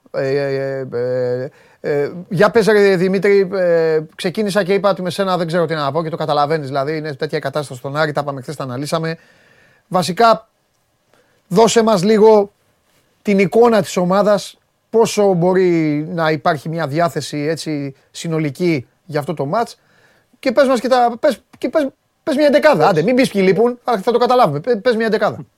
Εντάξει, από χθες είναι η είδηση ο τραυματισμός του Μάνου Γκαρθία. Έτσι, ναι. Γιατί υποβλήθηκε σε εξετάσεις το παιδί, ενώ έγινε αναγκαστική αλλαγή στο μάτς με τον Ολυμπιακό και έδειξε ότι έχει υποστεί ρήξη πρόσθετου χιαστού, μερική ρήξη πρόσθετου χιαστού, τη χάνει τη σεζόν. Ναι. Να δούμε, θα ταξιδέψει στην Ισπανία, θα χειρουργηθεί εκεί. Έτσι, έχουμε την ενημέρωση από την Μπαϊάρης και στη συνέχεια σε μερικές εβδομάδες θα ξεκινήσει την αποθεραπεία του. Και θα επιστρέψει και στη Θεσσαλονίκη. Του χρόνου θα τον έχει ο Άρης ξανά στη διάθεσή του. Και είναι μια μεγάλη απώλεια, όπως καταλαβαίνει κανείς, και γιατί φορμαρίστηκε ο Μάνου Γκαρθία στα τελευταία παιχνίδια. Πέτυχε και το χατ-τρικ την περασμένη εβδομάδα. Αλλά και γενικότερα γιατί ο Άρης αυτή τη στιγμή όντως θυμίζει νοσοκομείο. Δεν έχει πάρα πολλούς ποδοσφαιριστές. Χθες οι περισσότεροι δεν προπονήθηκαν. Ο Αμπουμπακάρ Καμαρά, ο Ράφαελ Καμάτσο, ο Πάλμα, ο Νταμπό, ο Εμπακατά, όλοι αυτοί έχουν μικρά ή μεγαλύτερα προβλήματα τραυματισμών. Ο Νταμπό και ο Εμπακατά σίγουρα θα είναι εκτός αποστολής. Δεν πρόκειται να ταξιδέψουν στην Αθήνα για το μάτς με την ΑΕΚ. Ναι. Ο Καμαρά και ο Καμάτσο έχουν περισσότερες πιθανότητες. Κατά πάσα πιθανότητα θα είναι στην αποστολή. Αλλά το θέμα είναι σε τι στάδιο ετοιμότητας είναι, σε τι επίπεδο ετοιμότητας βρίσκονται για να αγωνιστούν στο μάτς με την ΑΕΚ. Ο Μπακάρ Καμαρά είναι σε μια καλύτερη μοίρα σε σχέση με τους άλλους ποδοσφαιριστές. Έχει ξεπεράσει σχεδόν το πρόβλημα τραυματισμού του. Χθες έκανε ένα μέρος του προγράμματος. Οπότε, μάλλον θα πάρει κάποια λεπτά την Κυριακή κόντρα στην ΑΕΚ. Αλλά να σου πω εντεκάδα, νομίζω ότι θα δούμε την ίδια εντεκάδα που είδαμε στο μάτς με τον Ολυμπιακό. Με διαφορά ότι δεν θα είναι ο Μάνου Γκαρθία στη βασική εντεκάδα προφανέστατα. Και τη θέση του θα πάρει ο Ματέο Γκαρσία. Οι υπόλοιποι αυτοί θα είναι. Νομίζω ότι θα πάει να παίξει με δεξί μπακ πάλι τον Μαζικού, ο οποίος είναι αριστερό μπακ, δεν την ξέρει τη θέση. Αλλά θα επιστρατευτεί αναγκαστικά να παίξει δεύτερο σερί δεξιμπάκ, γιατί ο Ντουμπάτζιο έχει πρόβλημα τραυματισμού. Να δούμε και αυτός αν θα καταφέρει να προλάβει. Έχει ένα θετικό μέσα σε όλα αυτά ο Άρης, ότι επέστρεψε ο Νικολάς Ενκουλού, ο οποίος είχε ταξιδέψει στο Μουντιάλ και είχε τραυματιστεί εκεί σε μια προπόνηση της Εθνικής Καμερούν. Και χθες έκανε το μεγαλύτερο μέρος του προγράμματος και μάλλον θα επιστρέψει στην αποστολή για πρώτη φορά μετά την επανέναρξη του πρωταθλήματος. Κατά πάσα πιθανότητα δηλαδή θα βρίσκεται ο Εμπουλού στην αποστολή του Άρη για το μάτς με την ΑΕΚ. Παρ' όλα αυτά, όσον αφορά τη διάθεση που είπες, εντάξει, σίγουρα είναι η κατάσταση πολύ δύσκολη. Χθες έγινε μια ομιλία από τον Άλαν Πάρντ στους ποδοσφαιριστές του. Τους εξήγησε και προσπάθησε να τραβήξει λίγη πίεση από τους ώμους τους, γιατί ήθελε να τους δώσει να καταλάβουν ότι εμείς αξίζαμε να περάσουμε και ήταν τυχερός ο Ολυμπιακός προχθές ο μάτς. Έτσι τους είπε τους ποδοσφαιριστές τους. Ήθελε να τους δώσει να καταλάβουν ότι αν θα συνεχίσουν να παίζουν έτσι μέχρι το τέλος του πρωταθλήματος με το ίδιο πάθος και την ίδια ένταση στα παιχνίδια, θα έρθουν πολλές νίκες και θα προσπαθήσουν να ξαναφέρουν και τον κόσμο προς το γήπεδο, γιατί αυτή τη στιγμή ο κόσμος είναι πολύ απογοητευμένος και είναι ευτύχημα, αν θέλεις, για τον Άρη που θα παίξει ξανά εντός έδρας σε 2 εβδομάδες.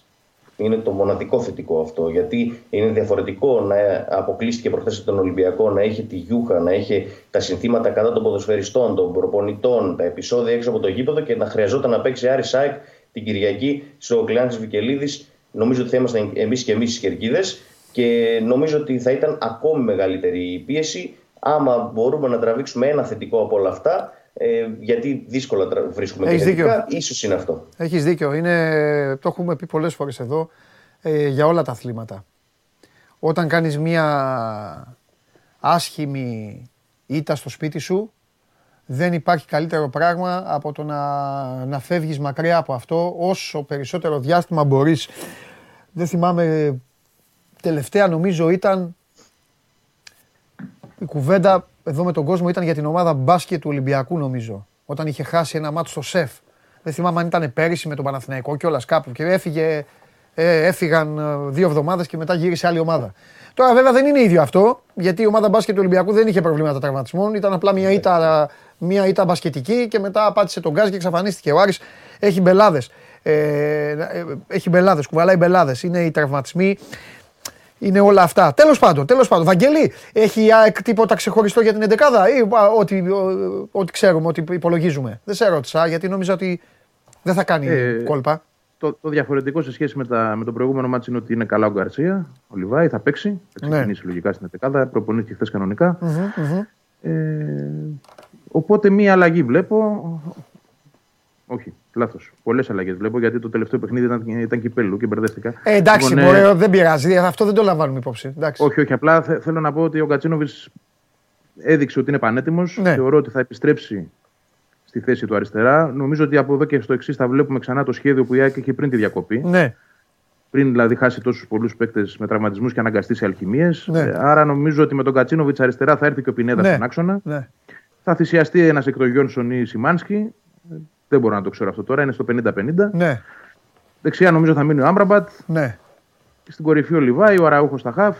Τα άλλα δεν θα αλλάξουν. Δηλαδή άμυνα Χατζησαφή και Ρότα στα άκρα. Κέντρο άμυνας Βίντα Μουκουντή και τερματοφύλακας Αθανασιάδης. Ίσως, επειδή ο Σιντιμπέ τα πήγε και πάλι πάρα πολύ καλά. Ο Σιντιμπέ είχε παίξει, θυμίζω, το τελευταίο παιχνίδι με τον Παναθηναϊκό. Ναι. Ήταν καλός. Τραυματίστηκε, έχασε 3 μάτς, επέστρεψε στις Σέρρες, έκανε ένα πολύ καλό παιχνίδι. Νομίζω ότι ήταν καλύτερο στο γήπεδο. Ναι.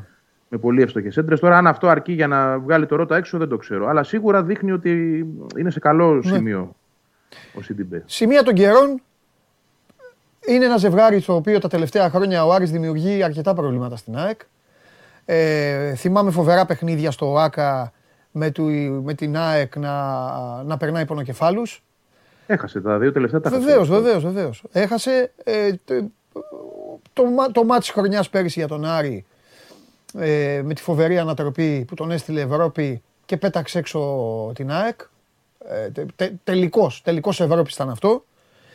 Αλλά τα φέρνει έτσι ζωή και πλέον εδώ αυτή τη φορά έχουμε ένα ξεκάθαρο φαβορί, το οποίο βέβαια, Βαγγέλη μου, καταλαβαίνεις ότι αυξάνει και το πρέπει, γιατί αν ο Άρης καταφέρει να αποδράσει, όταν λέει να αποδράσει, να πάρει ένα βαθμό έστω. Καταλαβαίνεις ότι εκεί πλέον θα κάνουμε άλλη κουβέντα, ξέρεις, περί... και ισοπαλίας, όχι τόσο αγωνιστική, αλλά περί συμπεριφοράς και τα υπόλοιπα. Με τον Άρη δύο συμπτώσεις, απλά 2 πράγματα που πρέπει να τα πω. Είναι το ένα ότι από το παιχνίδι της Θεσσαλονίκης που η ΑΕΚ νίκησε, ξεκίνησε ουσιαστικά η ωραία μπάλα της ΑΕΚ. Θεωρώ ότι ήταν δηλαδή ένα παιχνίδι στο οποίο είδαμε την ΑΕΚ για πρώτη φορά να πνίγει τόσο πολύ αντίπαλο. Εκεί πήραμε χαμπάρι το τι ετοιμάζει. Ναι. Ο Αλμίδα. Από εκεί ξεκίνησε ουσιαστικά ένα σερί καλών εμφανίσεων. Μένω στις εμφανίσεις, όχι τόσο στα αποτελέσματα. Ναι, και αυτά καλά ήταν, αλλά οι εμφανίσεις ήταν η πρώτη πιστική εμφάνιση αυτού που ήθελε να παρουσιάσει ο Αλμίδα. Ναι. Και το άλλο στοιχείο είναι ότι ο Άρης επιστρέφει στη Νέα Φιλαδέλφια μετά από 19 χρόνια, 20 χρόνια. Ναι. 20 χρόνια, ναι. 19. Ναι. Ήταν η ομάδα με την οποία η ΑΕΚ έπαιξε το τελευταίο παιχνίδι της στο παλιό γήπεδο της. Εκείνα ένα 4-1 νομίζω, 4-0 νομίζω. Σωστό. Yeah. Λοιπόν, Πάμε λίγο. Ο Μελέτης ρωτάει πάλι για το plexiglass. Αν άλλαξε το υλικό, δεν νομίζω ότι έχεις κάτι να πεις γι' αυτό. Όχι, όχι. Δεν είναι κάτι που ξέρω. Ο Λάμπρος ρωτάει για τον Κατσίνοβιτς αν δέχτηκε προτάσεις από άλλους να φύγει. Ναι. Α. Υπήρξε χθες ένα δημοσίευμα για πρόταση της Στουτγκάρδης. Η ΑΕΚ μετά από αυτό ενημέρωσε ότι έχει δύο κρούσεις για τον Κατσίνοβιτς. Mm-hmm. Η μία είναι σίγουρα η Στουτγκάρδη, η άλλη δεν την ξέρουμε. Εγώ πιστεύω ότι και αυτή η γερμανική ομάδα θα είναι, γιατί εκεί έκανε μια καριέρα καλή ο Κατσίνοβιτς. Έχει γύρω στα 200 μάτς στη Bundesliga, έτσι. Λοιπόν, αλλά δεν παραχωρείται αυτή τη στιγμή. Τώρα το καλοκαίρι, κοίταξε, θα αρχίσουν πολλές καμπάνες για παίκτες της ΑΕΚ. Ήδη δηλαδή πολιορκούνται παίκτες της ΑΕΚ. Και ο Λιβάη είναι στο στόχαστρο της Villarreal. Ο Ρότα παρακολουθείται από την Άντερλεχτ. Ο Σιμάνσκι από τη Σταντάρ Λιέγης. Βλέπω δηλαδή πολύ καυτό καλοκαίρι. Αν συνεχίσουν έτσι, βλέπω ότι το καλοκαίρι θα έχουν προτάσεις σημαντικές. Και δεν ξέρω τώρα σε ποιο επίπεδο. Φυσικά η ΑΕΚ θα θέλει να πουλήσει πολύ ακριβά. Δηλαδή, π.χ. για το Λιβάη θα πω ότι κάτω από 15 δεν πρόκειται να τον δώσει. Και αυτό γιατί έχει και ένα 40%, να θυμίσω, η Μπεϊτάρ, έτσι. Ναι.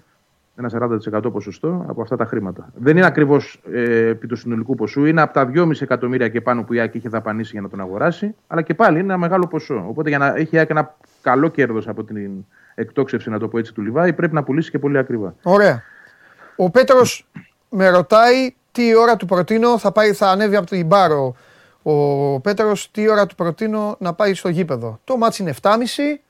Ο Πέτρος τώρα θα πάει από την Πάρο. Το παιδί πρώτη φορά θέλει να το ζήσει, να πάει λίγο, να ψωνίσει. Από ό,τι είδα τις δύο φορές που ήρθα, έχει και ουρά στην μπουτίκ.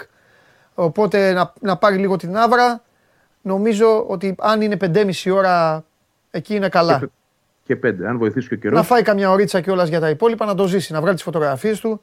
Ναι. Οπότε να πάει εκεί. Δίνουμε και τέτοιες συμβουλές. Φοβερή. Τι θες, σκηνοθέτη, έχεις κανένα πρόβλημα. Έτσι, μπράβο, εσένα, είπαμε. Λοιπόν, για το δίδυμο και για τους δύο ο Κώστας. Υπήρξε σφίνα ΑΕΚ για Μαντσίνη. Πρώτα, επειδή Βαγγέλης σε πήρα λίγο μονότερμα, πες εσύ πρώτα, Δημήτρη, και μετά θα πει και ο Βαγγέλης. Εγώ δεν έχω την πληροφόρηση ότι είναι πλάκη η ΑΕΚ στην υπόθεση του Μαντσίνη. Okay. Σε ρωτάω γιατί πρέπει να ομολογήσω, πρέπει να το πούμε αυτό. Δεν τους βγάζουμε εδώ μόνο για να λένε δεκάδες. Γι' αυτό και τους έχω επιλέξει αυτούς τους ανθρώπους συγκεκριμένους, όχι για κανέναν λόγο, ή να τους κάνω να γελάμε για τους διαιτητές. Ο Δημήτρης, και είστε όλοι σας μάρτυρες, δεν νομίζω ότι υπάρχει κανείς. Ο Δημήτρης, το θέμα Μαντσίνη το έχει πάει 500% μέσα 2 μήνες τώρα. Ό,τι λέει γίνεται. Λες και είναι ο Μαντσίνη είναι. Μπορεί και να είσαι. Τέλος πάντων, λοιπόν. Έλα, πες όμως, γιατί σε διέκοψα, ήθελα λίγο να στο δώσω αυτό, γιατί πρέπει να το πούμε. Για λέγε. Εντάξει, από την ελληνική αγορά η πληροφόρηση που έχω είναι ότι είχε μόνο από τον Παναθηναϊκό την κρούση και από τον Ολυμπιακό. Ναι. Ωραία. Λέγε, Βάγκο.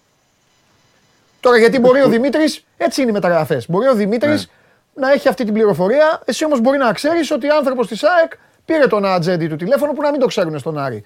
Οπότε. Για πες και εσύ. Κάτι τέτοιο δεν το ξέρω. Ούτε μου προκύπτει, ούτε το πιστεύω, ούτε έγινε. Τώρα γιατί βγήκε και το πώς βγήκε είναι μια άλλη ιστορία, δεν μπαίνω σε αυτά. Αλλά τι εννοείς ότι έχει βγει, εννοείς ότι βγήκε επικοινωνιακά. 100%. Να πάρει τώρα ο Μελισανίδης στον Καρυπίδη τηλέφωνο να του ζητήσει, ξέρει και ο Δημήτρης τι σχέσεις έχουν. Να του ζητήσει. Καλά, και ο Γουλής έλεγε από τον Άρη και τον Καρυπίδη ποτέ. Εδώ παίχτη, ναι, εντάξει, δεν είναι το ίδιο, δεν είχαν τα ίδια περιστατικά. Παίχτη ο οποίος είναι ήδη στην Αθήνα για να υπογράψει με τον Παναθηναϊκό. Και ξαφνικά εμφανίστηκε ο Μελισανίδης να πάει να τον κλέψει. Δηλαδή αυτά δεν γίνονταν ούτε το 90. Συμφωνώ. Και εγώ εντάξει, δεν θέλω να πω σε χαρακτηρισμούς αστεία και όλα κτλ. Αλλά είναι απλά ένα παραμύθι. Ναι. Οκ. Και δεν με απασχολεί ο Μαντσίνη ποτέ. Η ΑΕΚ δεξιά, να πούμε και τα λογικά της ιστορίας. Η ΑΕΚ δεξιά έχει Άμπραμπατ, Πάολο Φερνάντες, Ελίασον. Και προσπαθεί εδώ και καιρό να πάρει έναν παίχτη, τον Κικάνοβιτς, ο οποίος παίζει αριστερά. Εγώ εκεί ήθελα να σταθώ λίγο. Όλα τα άλλα δηλαδή, είναι εντάξει, πληροφορίες. Το καθενός, ότι ο καθένας κάνει μια δουλειά, μπορεί να έχει. Όλοι έχουμε πηγές. Και στην τελική, να σας πω και κάτι, το λέω συνέχεια. Εξεταζόμαστε από αυτά που συμβαίνουν. Αυτά που λέμε και αυτά που γίνονται. Τέλος. Αλλά η ΑΕΚ έχει κόσμο εκεί, ρε φίλε. Ναι. Και ψάχνει άλλο παίχτη, με άλλα χαρακτηριστικά. Δηλαδή, αυτός που κοιτάει, ο Κικάνοβιτς, για τον οποίο μιλάμε ένα μήνα, δεν έχει καμία σχέση με τα με τα χαρακτηριστικά του Μαντσίνη. Είναι άλλο πράγμα τελείως. Ναι. Είναι ένας παίκτης που παίζει αριστερά ναι. και μόνο αριστερά και ναι. καμιά φορά, αν χρειαστεί, μπορεί να παίξει και κάπου αλλού. Ναι. Και στον άξονα π.χ. Ναι. Τι δουλειά έχει το ένα με το άλλο δηλαδή. Ναι. Λοιπόν... Και ξαναλέω πόσο σόφρο είναι κάποιος. Μπορεί να είναι κάποιος να πάει τελευταία ημέρα που ο παίκτης είναι εδώ για να υπογράψει, ναι. να του κλέψει τον παίκτη. Αυτά γινόταν στα αεροδρόμια κάποτε. Ναι. Σε άλλους καιρούς, έτσι. Λοιπόν, ναι. λοιπόν υπάρχει. Άντε, δεν είναι της παρούσης, αλλά αφού την έκανε τον κόπο του ο Γιώργος Παπα-Νικολάου, θα σας ρωτήσω. Υπάρχει κάποιος ποδοσφαιριστής ΣΑΚ που δεν πωλείται ή για όλους υπάρχει μια τιμή? Για όλους υπάρχει τιμή. Ωραία. Ξεκάθαρο. Δεν έτσι είναι τώρα. Και αυτό ισχύει, Γιώργο μου, στο ποδόσφαιρο για όλους.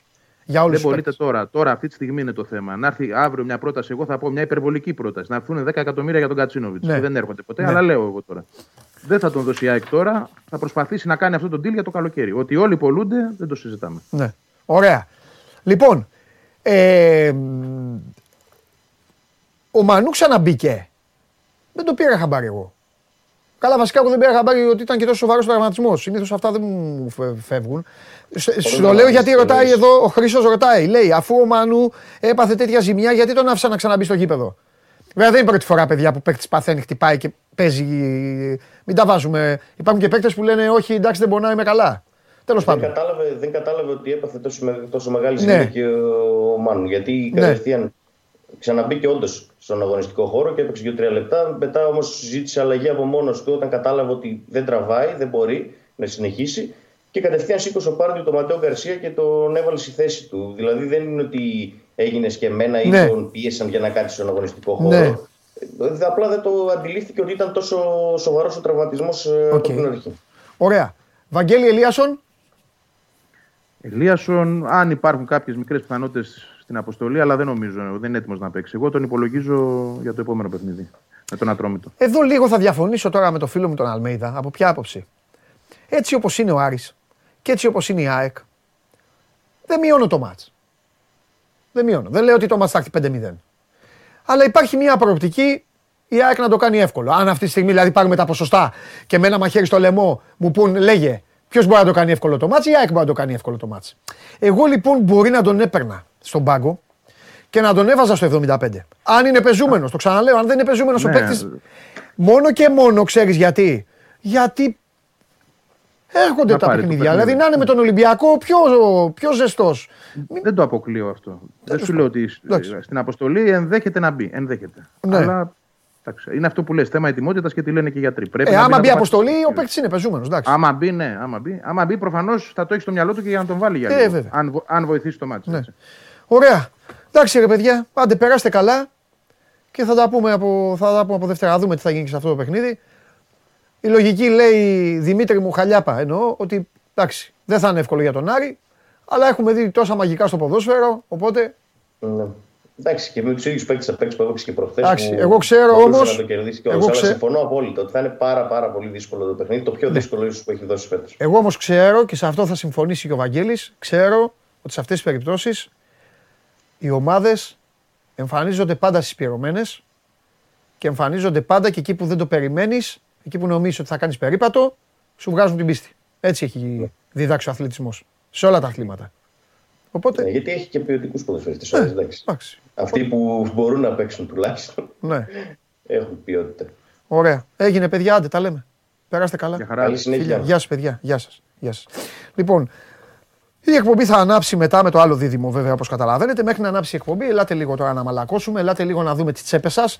Πάμε γιατί έχουμε και τριμεράκι. Ο Τσάρλι λοιπόν, θέλοντας να δουλέψει για εσάς, μου βγάλει καμιά εμπολή πάλι, θα μπουν μπροστά. Μπολόνια Σπέτσα, λέει ο Τσάρλι Άσο, ότι οι Μπολονέζοι θα καταφέρουν εκεί μες στην έδρα τους να κερδίσουν την Σπέτσα. Αυτά για απόψε είναι, μαζί με Χ2 διπλή ευκαιρία, το πέρασμα της Εσπανιόλ από την Αλμερία. Πέρασμα, ότι δεν θα χάσει τέλος πάντων. Χ2 διπλή ευκαιρία λοιπόν η Εσπανιόλ, Άσο η Μπολόνια. Σάββατο, Χιρόνα Μπαρτσελώνα διπλό. Κρεμονέζε Ίντερ διπλό. Σεβίλη Έλτσε, άσος. Διπλά δηλαδή της Μπάρτσα και της Ίντερ, άσο τη Σεβίλη. Κυριακή, Νις Λιλ, άσοχη, διπλή ευκαιρία.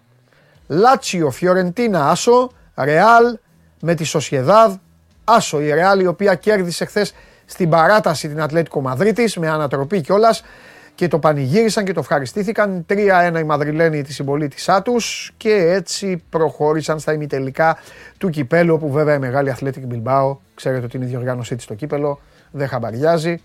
Μεγάλο διπλό χθες, 1-3 και πάει λέγοντας. Νις Λιλ, άσοχη διπλή ευκαιρία, άσο η Λάτσιο, άσο η Ρεάλ. Και πάντα δίνει Super League ο Τσάρλι, άσο την ΑΕΚ με τον Άρη, γκολ γκολ, το πας Γιάννηνα, ατρόμητος. Λοιπόν, αυτά. Και πού πάμε τώρα? Άντε, έλα.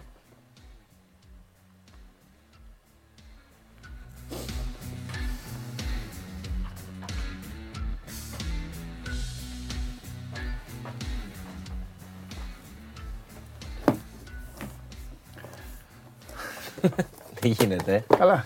Μας πάει. Κωνσταντίνος Αμπατζής, ο ένας και μοναδικός που είναι ο Κανελόπουλος.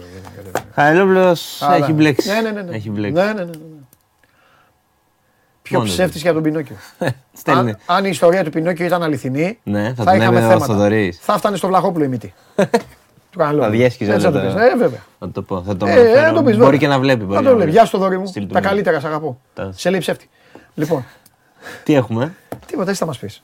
Πού θα πάει ο κόσμος? Στείλ τον κόσμο θένα. Λοιπόν, καλά είναι. Τώρα δεν έχει μεγάλα μάτς. Εντάξει, στείλ τον κάπου. Έχει μεγάλα μάτς. Φοβάσαι τον Όφη? Παίζουν κι άλλοι. Ποιο είναι το μεγάλο μάτς? Έλα, μα κερδίσει η ΑΕΚ τον Άρη, πιστεύω. Α, και ο Παναθηναϊκός είναι Δευτέρα, ναι. Εντάξει. Ωραία, άρα βγαίνουμε. Πολύ μουσική έχω. Πολύ μουσική. Πες μας. Έχω. Για όλα τα γούστα έχω τέκνο. Την Κυριακή στο 2. Ομόρφινη εκπομπή εδώ. Πλακώνουν αυτοί που τους δίνεις χαρτζηλίκι. Ποιος το λέει αυτό? Ποιος το λέει, αφού δεν ξέρεις πώς έχεις χαρακτηριστικό. Ο Κώστας 7, ποιος είναι? Ο ίδιος, είναι παλιάζει ονόματα.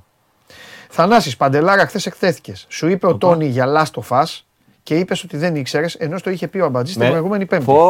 Άρα, ποιος το λέει αυτό, όνομα? Θανάσης ο Χατζηλικομένος. Φοβερός. Έτσι προγράφει. Φοβερός. Αφού δεν. Θανάση, πού είναι η κάμερα μου? Κοίτα τα τζοκοπεδάκια. Φοβερό. Ανεμβολία στα όλα. Και μία τζοκόγρια. Λοιπόν, πανηγυρίζουνε για Τζόκοβιτς. Πού να απευθυνθώ στο φίλο? Εδώ. Θανάση, δεν με προσέχει ποτέ ο Παντελής. Αφού μερικές φορές έχω σκεφτεί να λέω άσχετα πράγματα, ψεύτικα. Τύπου να πάτε, ξέρω εγώ, εκεί που σφάζουν αρνιά. Σπύρος έλαμψε το πλατό. Τι γίνεται, ποιοι είναι όλοι αυτοί? Συνεννοείμαι.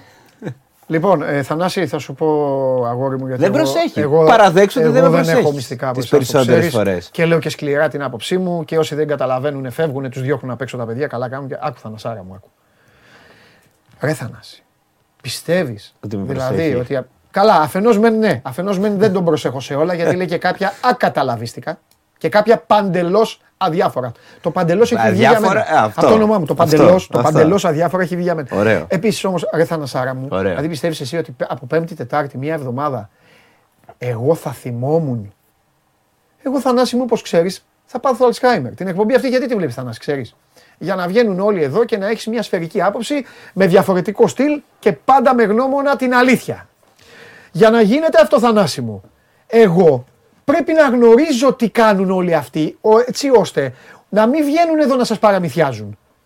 Θεωρείς λοιπόν ότι έχω τόσο χρόνο στη ζωή μου για να ασχοληθώ με οικογένεια, να ασχοληθώ και με την τρέλα μου, όποια είναι αυτή, για μένα, για την πάρτι μου, και να θυμάμαι ό,τι λέει ο Αμπατζής για αυτά και να προσέχω και τι κάνουν οι ομάδες σας? Και να σας μιλάω και χαλαρά για τα άλλα, γιατί εδώ βγαίνει ο ένας, λέει «Α, τι μας λες για τον Αλκαράθ, πώς λέγεται αυτά». Βγήκε εκεί, το έκανε το κομμάτι του αυτός. Εγώ, Θανασάρα μου, ασχολούμαι με 1.000.000 πράγματα. Σου τα είπα αυτά απλά για να ξέρεις, για το ρήμα εκτέθηκες. Θανάσης, αδερφός. Γιατί εγώ δεν εκτίθεμαι. Εσύ όμως από τα 5 ευρώ που σου δίνει πρέπει να ζητήσεις 10. Αυτή είναι η άποψή μου. Τι 5, τι είμαι, δεν βγαίνω με 5, 2 ευρώ δίνω. Άλλος, λέει κάτι, δεν έχουμε ποτέ. Εγώ ήθελα να πω αυτά που είπα. Καλά τα είπες. Και το Last of Us συνεχίζει πολύ δυνατά, πάντως, να πω στο φίλο. Λένε ότι είναι μετά από πάρα πολλά χρόνια το video game που... Γιατί υπήρχε κατάρα, δεν ξέρω αν τα προχθείς ο Αντώνης. Μεγάλη Αμπατζή, Ηλίας Ανδρέου, Γιώργος Πέτζος, αλήθεια λέει Παντελή. Ορίστε. Σπύρος Αμπατζή, τα 5 ευρώ στο PayPal είπαμε. Εννοείται. Λοιπόν, συνεχίζω. Τέκνο, λοιπόν. Ακούς τέκνο καθόλου? Όχι. Το ανέκδοτο το ξέρεις με τον Ιούλιο Κέσαρα? Όχι. Που πετυχαίνει τον Βρούτο σε ένα πάρτι να χορεύει και του λέει: «Και εσύ τέκνο, Βρούτε?» Δεν το ξέρεις? Όχι, αλλά ακούω τα γέλια. Ακούω τα γέλια αυτή τη στιγμή απ' έξω. Πολύ παλιό, μωρέ, πολύ παλιό. Όχι, εγώ ξέρεις γιατί γελάω. Για χόρεψε τέκνο. Και μπιφτέκι. Το μπιφτέκι, σε παρακαλώ. Έχω μεριμνήσει, ψάχνω χορηγό για να βάλω. Εντάξει. Λοιπόν, Τζον Τάλαμποτ. Χορηγό και Αρίστος. Αυτός φτιάχνει καλά. Και πάμε. Μπιφτεκιά. Ωραία. Πάμε. Τζον Τάλαμποτ, Κυριακή, 6 ώρα, ο 2 Αθηνών. Τέκνο, θρύλος, νωρίς. Τι γράφουμε? Είναι πάρα πολύ δύσκολο να με κάνει κάποιος να γελάει. Πάρα πολύ δύσκολο. Ισχύει αυτό. Πάρα πολύ δύσκολο. Όχι να γελάω. Γελάω γενικά. Γελάω. Δεν είμαι μπουτζούφλης. Αλλά με ανέκδοτα δεν γελάω. Αλλά. Αλλά. Νικ 1982. Ρε μάγκα, άμα είναι και η χρονολογία γέννησή σου, έτσι εξηγούνται. Γιατί είσαι μεγάλος μάγκας. Έτσι εξηγούνται όλα. Μπιφτέκνο. Ωραίος. Ωραίος. Τα εκτιμώ αυτά πολύ. Γάτε! Δεν είναι δύσκολο. Νίκος 1982. Πάρτε ένα τηλέφωνο. Για να μην τον κουβαλήσω εδώ και σας διώξω όλους εσάς και φέρω αυτόν. Καλή ανέκδοτα. Μπιφτέκνο. Λοιπόν. Καλό. Μπράβο, ρε φίλε. Καλό. Μπράβο. Συνεχίζω μουσικά. Την Κυριακή πάλι. Μπιφτέκνο. Σ' άρεσε?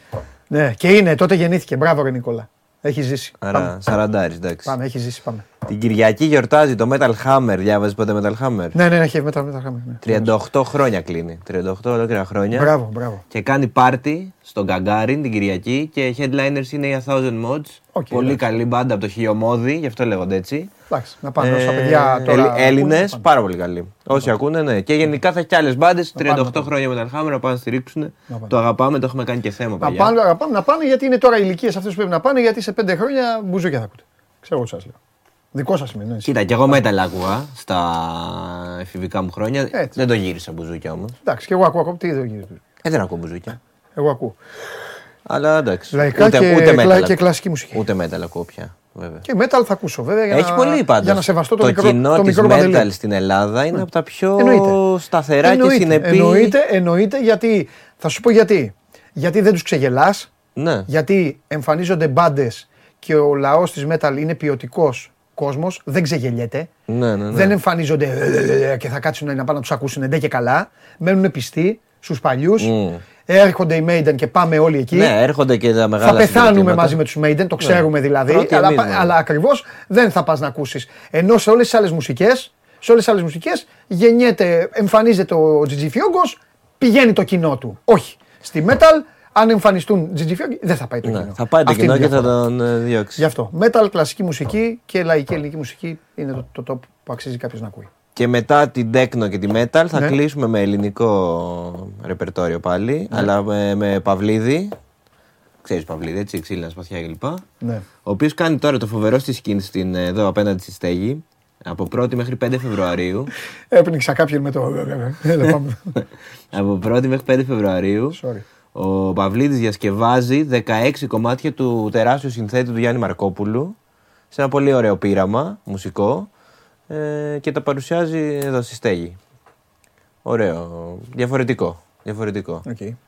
Αυτά, είχα μουσική μόνο, μουσική. Εντάξει. Μουσική, όλα τα γούστα, μόνο μπουζούκια δεν είπα. Έλα, καλώς είσαι. Την άλλη εβδομάδα θα ψέσει μπουζούκια. Την άλλη εβδομάδα. Χόρεψε λίγο τέκνο και φύγε. Λίγο. Και πολύ, δεν σε παρακαλώ. Είναι ό,τι καλύτερο στη σημερινή. Λίγο. Εντάξει. Μπιφτέκνο. Φιλιά. Φιλάκια. Να είσαι καλά. Κωνσταντίνος Αμπατζής, για τα υπόλοιπα μπείτε στο One Man για να δείτε πράγματα, να δείτε προτάσεις. Όχι, του Χωριανόπουλου του έδωσα κόκκινη σήμερα, εγώ. Το έδωσα κόκκινη, εγώ αποθαρασύνθηκε, μπήκα μέσα μάλλον εγώ, κατεβαίνει, αρχίζει να βγάζει άναρθες καρδιές, Έβγαλε μόνος του ένα πρόγραμμα, μια βαθμολογία. Πώς την έβγαλε, δεν θα σας πω ποιο αποτέλεσμα είχε η βαθμολογία, γιατί δεν είχε σημασία. Σημασία έχει ότι έλεγε πράγματα αντιποδοσφαιρικά. Έχει πει ό,τι μπορεί να φανταστεί ο καθένας, ό,τι μπορεί να φανταστεί. Και του λέω, του λέω κάτω να τα πούμε, Και μου λέει, ναι, μου λέει, δεν ξέρω αν θα τα πούμε, γιατί μιλάνε ο Τσίπρας με τον Μητσοτάκη στη Βουλή. Και του λέω, από τη μία Τσίπρας Μητσοτάκης και από την άλλη show must go on. Και μου λες, δεν μου είπε ότι δεν θα κατέβει, μου λέει δεν ξέρω αν θα κατέβω λόγω του Τσίπρα και του Μητσοτάκη. Και του είπα ευθέως, θα μείνεις με τον Τσίπρα και τον Μητσοτάκη. Στην εκπομπή δεν κατεβαίνεις. Αυτό έγινε, καλή μου φίλη, με τον κύριο Χωριανόπουλο, για να έχουμε καλό ξεκαθάρισμα. Εντάξει, πάμε στην ομάδα του.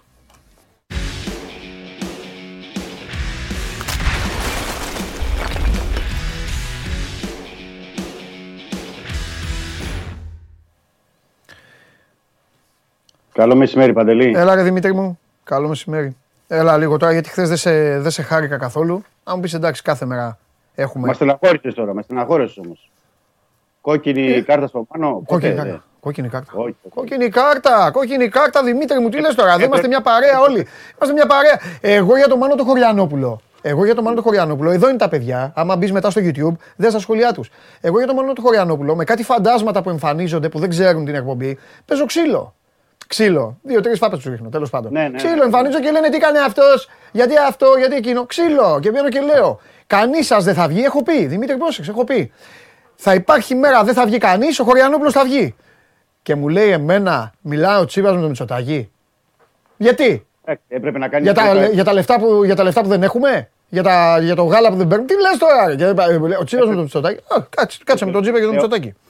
Κάτσε με τον Τσίπρα και τον Μητσοτάκη. Εγώ κάτσω. Παίζω εγώ ξύλο για την πάρτι του. Κάτσε ρε φίλε. Όχι. Κάτσε με τον Τσίπρα και τον Μητσοτάκη. Σαν τους διαιτητές. Πρώτα μια σύσταση, μετά ξέρω εγώ. Όχι. Κίτρινη κάρτα και μετά. Όχι, δεν υπάρχει.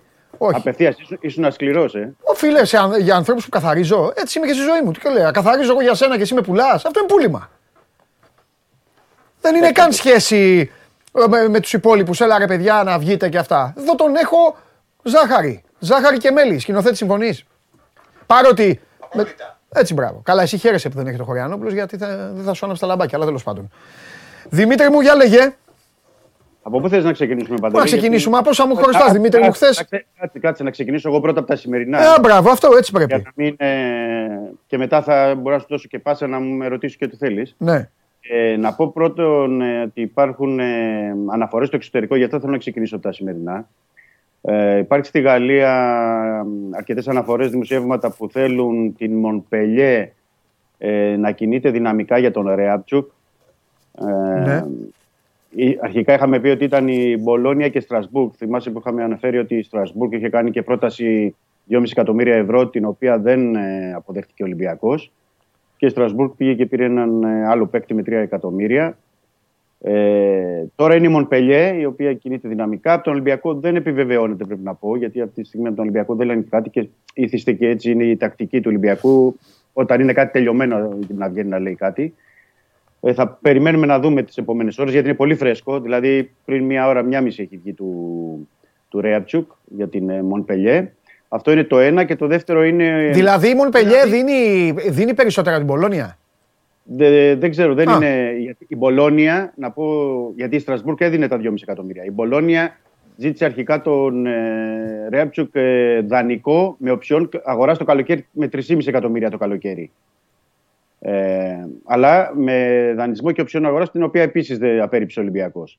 Τώρα η Μονπελιέ δεν μπορώ να σου πω αυτή τη στιγμή, γιατί και οι Γάλλοι δεν βγάζουν ποσά, αν κατά πόσο είναι παραπάνω τα χρήματα από αυτά που δίνει η Στρασβούργ και με τι καθεστώς. Θα το δούμε τις επόμενες ώρες και θα μπορούμε να έχουμε πιο ξεκαθαρή εικόνα. Το δεύτερο είναι, επειδή υπάρχουν και σήμερα αναφορές στην Τουρκία, η Κόνιασπορ θέλει τον Μπουχαλάκη. Να θυμίσω ότι η Κόνιασπορ είναι η ομάδα στην οποία είχε δώσει ο Ολυμπιακός δανεικό του Χασάν. Βεβαίως.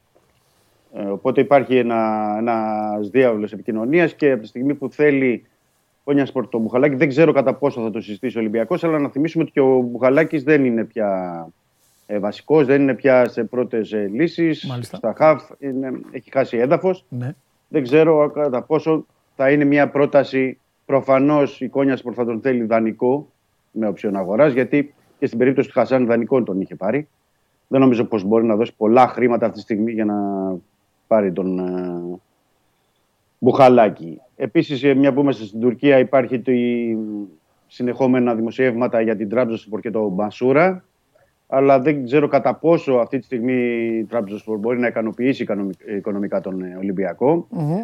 Δεν το έκανε όταν είχε πάρει πρωτάθλημα και δεν το έκανε όταν βγήκε στο Champions League. Δεν ξέρω αν μπορεί να το κάνει τώρα που δεν πάει και καλά στο τουρκικό πρωτάθλημα. Mm. Είναι ένα ζήτημα αυτό. Οπότε έχουμε αυτό για τα φρέσκα νέα, δηλαδή για αυτούς τους τρεις παίκτες του Ολυμπιακού, που ενώ βρισκόμαστε τελευταίες μέρες της μεταγραφικής περίοδου, νομίζω πως έχει την αξία του να... Έχει την αξία του. Ναι, γιατί ο Ολυμπιακός έχει ψαχνό, έχει και λίπος, ναι, έχει να φύγει κόσμος. Και όσο πλησιάζει το τέλος αυτής της μεταγραφικής περίοδου, όλες οι ομάδες έτσι κάνουνε, μωρέ Δημήτρη. Τελικά περιμένουν όλες οι ομάδες, ξέρεις, να περνάει ο χρόνος για να παίζουν οικονομικά κόλπα, καταλαβες. Ναι, σωστό είναι αυτό που λέει. Έτσι, όλοι και οι ελληνικές ομάδες το κάνουν αυτό. Ναι, είναι η τακτική των ομάδων όλων. Γιατί σου λέει ο άλλος, να σου πω κάτι. Έχει τον Χριστοφιδέλη ο Ολυμπιακός. Θέλει να τον ξεφορτωθεί. Δεν τον θέλει. Ναι. Αν πάω στις 10 του Γενάρη, θα μου ζητήσει για τον Χριστοφιδέλη 4 εκατομμύρια. Αν πάω στις 30 του Γενάρη και του πω 2,5 εκατομμύρια, αυτά. Άμα θέλεις, άμα δεν θέλεις, φυλάκια. Ξέρεις, αναγκαστικά, όχι Ολυμπιακός. Τώρα παράδειγμα τον φέρνω τον Ολυμπιακό. Ναι. Γίνεται αυτό το παιχνίδι. Τώρα ναι. Ανέφερες. Δύο Έλληνες ποδοσφαιριστές, δύο διεθνείς ποδοσφαιριστές. Ο ένας έχει χάσει πλέον εντελώς χρόνο συμμετοχής. Mm-hmm. Να θυμίσω ότι με τον Μίτσελ ο Μπουχαλάκης, βέβαια άλλα χρόνια, άλλες ηλικίες, επίσης και δεν έπαιζε και είχε δοθεί και δανεικός τότε. Ναι. Mm-hmm. Και μετά μάλιστα θυμάμαι ότι ο Μίτσελ γράφαν τα ρεπορτάζ της εποχής τότε ότι δεν τον πιστεύει τον Μπουχαλάκη και φεύγει ο Μπουχαλάκης. Και μετά ο Μπουχαλάκης είχε πάει στην ομάδα που πήγε δανεικός, ψέματα. Μετά έφυγε ο Μίτσελ και πήγαινε ο Μίτσελ κάτω από τις φωτογραφίες του Μπουχαλάκη και του έγραφε παικταρά και αυτά στα social. Τον αποθέωνε. Ναι. Και θυμάμαι που γράφατε οι ρεπόρτερ τότε, ο Μίτσελ τώρα τον αποθεώνει, που τέλος πάντων είναι ιστορίες αυτές. Με το Ρέαμτσουκ. Και έχουν και καλές σχέσεις, έτσι. Ναι, ρε παιδί μου, δεν λέω κάτι. Άσχετα αν δεν παίζει, Ο Ρέαμτσουκ είναι ένας ποδοσφαιριστής με εκατοντάδες λεπτά συμμετοχής στον Ολυμπιακό. Από ό,τι φαίνεται θα στηριχτεί στο Ραμόν πλέον η ομάδα. Με το ερωτηματικό όμως, τι γίνεται από πίσω, ή βρουσάει αγόρι μου, εσύ κάνεις για όλα. Θεωρώ ότι αν δώσει τον Ρέαμτσουκ, έστω και την τελευταία στιγμή, θα κάνει και το Ολυμπιακός. Και ο Μασούρας είναι μια βασική μονάδα. Είναι παίκτης της 15ης δηλαδή. Ναι. Οπότε εδώ ο Ολυμπιακός θα πρέπει να πάρει καλά χρήματα για να δώσει αυτό τον παίκτη και μήπως πρέπει να πάρει και παίκτη. Όχι μήπως, πρέπει να πάρει παίκτη. Εντάξει, λέω το μήπως γιατί... Ο Ολυμπιακός κανονικά πρέπει να πάρει παίκτη τώρα και με τον Μασούρα στο πόσο μάλλον αν... Λέμε, υπήρχε μια περίπτωση να παραχωρηθεί που δεν επαναλαμβάνω, δεν το βλέπω αυτή τη στιγμή για την Trabzonspor, γιατί ο Ολυμπιακός δεν θα συζητούσε έναν μηχανισμό του Μασούρα. Ναι. Για εξτρέμ, ο Ολυμπιακός και κινείται, πρέπει να το πούμε αυτό. Ανεξάρτητα, επαναλαμβάνω, γιατί ήδη έχει φύγει ο Μπόουλερ, δεν πρέπει να το ξεχνάμε αυτό. Με το καλοκαίρι και δεν υπολογίζεται και το Λαφουέντε. Ναι. Με στόπερ, σε διακόπτω τώρα, την αλλάζω την κουβέντα, αλλά ο καθένας πάει εκεί που τα μάτια του τον καίνε πιο πολύ, γιατί για μένα ο Ολυμπιακός εκεί είναι η φωτιά. Ναι. Δηλαδή θα το πω χήμα, μπορεί κάποιος τώρα να το ακούσει και να ψυχοπλακωθεί. Και θα το πω όπως ακριβώς το σκέφτομαι. 5 του Φλεβάρι, σε 10 ημέρες, και 8 του Φλεβάρι, ο Ολυμπιακός θα είναι στην Τούμπα και στην ΟΠΑ Παρένα με Παπασταθόπουλο Ντόι και στα δύο παιχνίδια. Σήμερα που μιλάμε και έχει 27 ο μήνας, Okay, εντάξει. Τώρα μέχρι 31 δεν μπορώ να σου πω. Okay. Θα το δούμε. Okay. Είναι θέμα, είναι ζήτημα, Είναι ζήτημα και δεν ξέρω κατά πόσο Όλο αυτό με δεδομένο ότι είναι και ο τραυματισμός του Ρέτσου. Δεν ξέρω αν ενεργοποιηθεί ο Σισέ, με την έννοια εννοώ να τον δούμε τώρα με τον Νόφι. Γιατί κοίταξε να δεις. Ένα λάθος που κάνει ο Μίτσελ. Ένα λάθος που κάνει ο Μίτσελ, μπορεί να συμφωνείτε, μπορεί να διαφωνείτε, δεν πειράζει. Πώς το βλέπω. Είναι ότι ρε παιδί μου, κάποιος τους έχει τελειώσει. Μπορεί να τους έχει τελειώσει η ίδια η ομάδα. Αλλά τελειώνεις παίκτες τη στιγμή που δεν είσαι καλός στις θέσεις τους. Και επειδή τα φέρνει έτσι η ζωή, γιατί έτσι είναι το ποδόσφαιρο, τι να κάνουμε, τους χρειάζεσαι και δεν είναι έτοιμοι. Θα σας πω το εξής. Δεν το έχουμε συζητήσει γιατί δεν έτυχε. Χάνει το πέναλτι ο Άρης. 88ο λεπτό, σκάει μπάλα μέσα στη μικρή περιοχή και κάνει τσάφος Σισέ. Ναι. Δεν φταίει ο Σισέ, παιδιά. Δεν φταίει ο Σισέ. Εκεί. Έχει μόλις μπει, είναι παγωμένος, είναι ζαλισμένος, έχει να παίξει από το Μουντιάλ. Από τότε δεν έχει να παίξει, ή ξεχνάω κανένα κύπελο. Είχε παίξει κύπελο σε αλλαγή, ναι. Ναι. Και δεν είναι, δηλαδή δεν είναι. Εγώ δεν λέω να παίζει ο Σισέ, ας μην παίξεις ποτέ ο Σισέ. Αλλά όταν έχεις μια προβληματική θέση στο γήπεδο, πρέπει να τους έχεις όλους έτοιμους. Πρέπει να είναι όλοι πεζούμενοι. Αφού δεν μπορείς να πάνε να αγοράσεις έναν να σου σώσει πλέον την ιστορία. Με αστερίσκο αυτό που λέω πάντα, έτσι, ότι μπορεί να μην υπάρχει ο παίκτης που ψάχνει ο Ολυμπιακός. Δεν ξέρεις, είναι... Δεν ξέρεις, Δημήτρη, λέμε και συνέχεια βγαίνει και κόσμος εδώ και ρίχνει και βολές μετά στην ομάδα, αλλά μια ομάδα, εγώ δεν το λέω για να τους δικαιολογήσω. Εγώ είμαι ο τελευταίος να τους δικαιολογήσω. Αλλά θα σου πω κάτι, που μπορεί να τα σκέφτονται αυτά στον Ολυμπιακό και να τους δίνω ένα δίκιο. Θα είναι ο Μίτσελ προπονητής του Ολυμπιακού το καλοκαίρι. Αυτή τη στιγμή δεν μπορεί να σου πει. Μπράβο, δεν μπορείς να το πεις. Μα δεν σε ρώτησε. Μα αυτή είναι η σωστή απάντηση. Μα δεν σε ρώτησε για να πεις ναι ή όχι. Ναι, κατάλαβα. Ωραία. Και εγώ σου λέω δεν είναι ο Μίτσελ. Και παίρνει το Διαμαντόπουλο. Που ο Διαμαντόπουλος έχει άλλη φιλοσοφία. Και πάει και ο Διαμαντόπουλος και λέει: εγώ 2 στόπερ θέλω. Από εκεί ξεκινάω. Πού ξέρεις τώρα, δηλαδή, αν δεν υπάρχει τώρα μια παικτάρα που να μπορείς να την πάρεις, ώστε να τη βρει ο Διαμαντόπουλος και να πει: α, παιδιά, εντάξει, έχετε πάρει και αυτό τον παικτάρα. Μπράβο, συγχαρητήρια. Δεν είναι έτσι. Όλο αυτό έχει γίνει από το προηγούμενο καλοκαίρι. Ο Αχτάρ μας. Ειδικά στην περίπτωση του στόπερ, ναι, πρέπει να το πούμε αυτό. Γιατί είναι και τέτοια η θέση. Είναι... Ναι. Πρέπει εκεί να πάρεις παίκτη ο οποίος μπαίνει, παίζει και κάνει διαφορά και είναι ηγέτης. Ναι. Δηλαδή, αν δεν βρίσκεις τέτοιο παίκτη, δεν έχει νόημα το μπάλωμα, να το πούμε απλά. Ναι. Δεν έχει κανένα νόημα αυτή τη στιγμή. Ναι.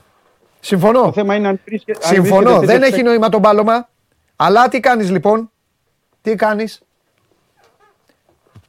Βάλε αυτούς που έχεις λίγο. Δεν ξέρω, καταλαβες. Ναι. Και πρέπει. Όχι, είναι και. Έφαγε κόκκινη, παιδί μου. Άλλος έφαγε κόκκινη. Χτύπησε. Ο Παπασταθόπουλος είναι μιας ηλικίας. Δεν είναι ο άνθρωπος όπως ήταν. Αν ο Παπασταθόπουλος ήταν όπως ήταν στην Τζένοα και στην Ντόρτμουντ, δεν έρχονταν στην Ελλάδα. Αυτός δεν θα το έκανε. Αυτό που κάνει ο Μανολάς δεν θα το έκανε ο Παπασταθόπουλος. Θα παίζει έξω. Πού πας δηλαδή. Ναι, και το ζήτημα είναι και ένα άλλο ζήτημα σε αυτό. Γιατί συμφωνήσω σε αυτό που λες σε σχέση με το στόπερ. Είναι ότι από τη στιγμή που έχεις το Σισέ, τον Μπα και μένουν 4 μέρες για τη λήξη μεταγραφικής περίοδου, πρέπει να πάρεις και μια απόφαση. Τι θα κάνεις με αυτούς.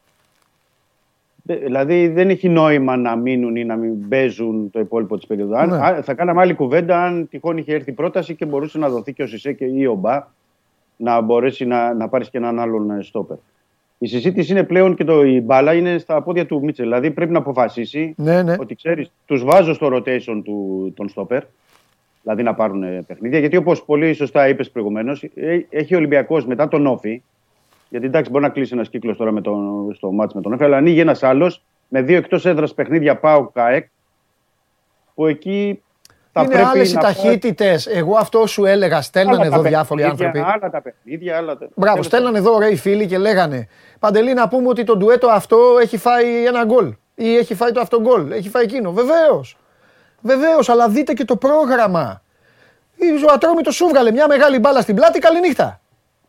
Ναι, πέρα από αυτό είναι ότι μπορεί ο να. Ο Γκρέι έφυγε. 3 φορές έφυγε ο Γκρέι. Ναι. Πέρα από αυτό, είναι το θέμα ότι μπορεί να σου τύχει ένα τράβηγμα, μια ενόχληση, μια ίωση. Δεν ξέρεις ποτέ. Βέβαια, δηλαδή, και είναι ένα ντουέτο το οποίο ακόμα μαθαίνουν. Δηλαδή, ο ένας μαθαίνει, ο άλλος πρέπει στην ηλικία του. Και να προλαβαίνει και να κάνει και το δάσκαλο. Δεν είναι δηλαδή. Και επειδή λέμε συνέχεια το καθεστώς αντεπίθεσης του αντιπάλου. Δεν είναι το καθεστώς αντεπίθεσης μόνο του αντιπάλου. Είναι και το καθεστώς πίεσης του αντιπάλου. Μπορεί να σε πιέσει η ΑΕΚ. Η ΑΕΚ να σε βάλει στο γήπεδό της και να πάει να σε στραγγαλίσει. Άμα σου κλέψει την μπάλα από τον έναν, πώς θα προλάβει ο άλλος, καταλάβες, να τρέξει? Άμα κλέψουν την μπάλα τον Παπασταθόπουλο, είναι θέμα οξυδέρκειας, εμπειρίας του Ντόι να διαβάσει τη φάση. Τα μπακ τι θα κάνουν, μπορεί το ένα μπακ να έχει ανέβει. Τώρα σας λέω σκηνικά που να μπορεί να σας φαίνονται περίεργα. Αλλά κοιτάξτε, μην τα δείτε. Και μετά μου λέτε, ρε εσύ τι είναι, είπες, έγινε. Ναι, και εκείνη και συνολικής λειτουργίας θα έλεγα. Δηλαδή, για παράδειγμα, θέλω να πω ότι όπως συνέβη με τον. Γιατί πρέπει να δούμε και τους μπροστινούς τους. Ναι. Πέρα από τα στόπερ. Δηλαδή, όπως είδαμε τον Χουάνγκ, το παιδί εντάξει, παίζει συνέχεια ακατάπαυστα και να χρειάζεται και κάποιες ανάσες. Μήπως λέω θέλει και κάποιες ανάσες γιατί παίζει ακατάπαυστα και ο Εμβιλά εν ώψη αυτών των αγώνων. Ναι. Δεν ξέρω δηλαδή πώς μπορεί να κάνει τη διαχείριση εκεί ο Μίτσελ για να μπορεί να τους μοιράζει το χρόνο.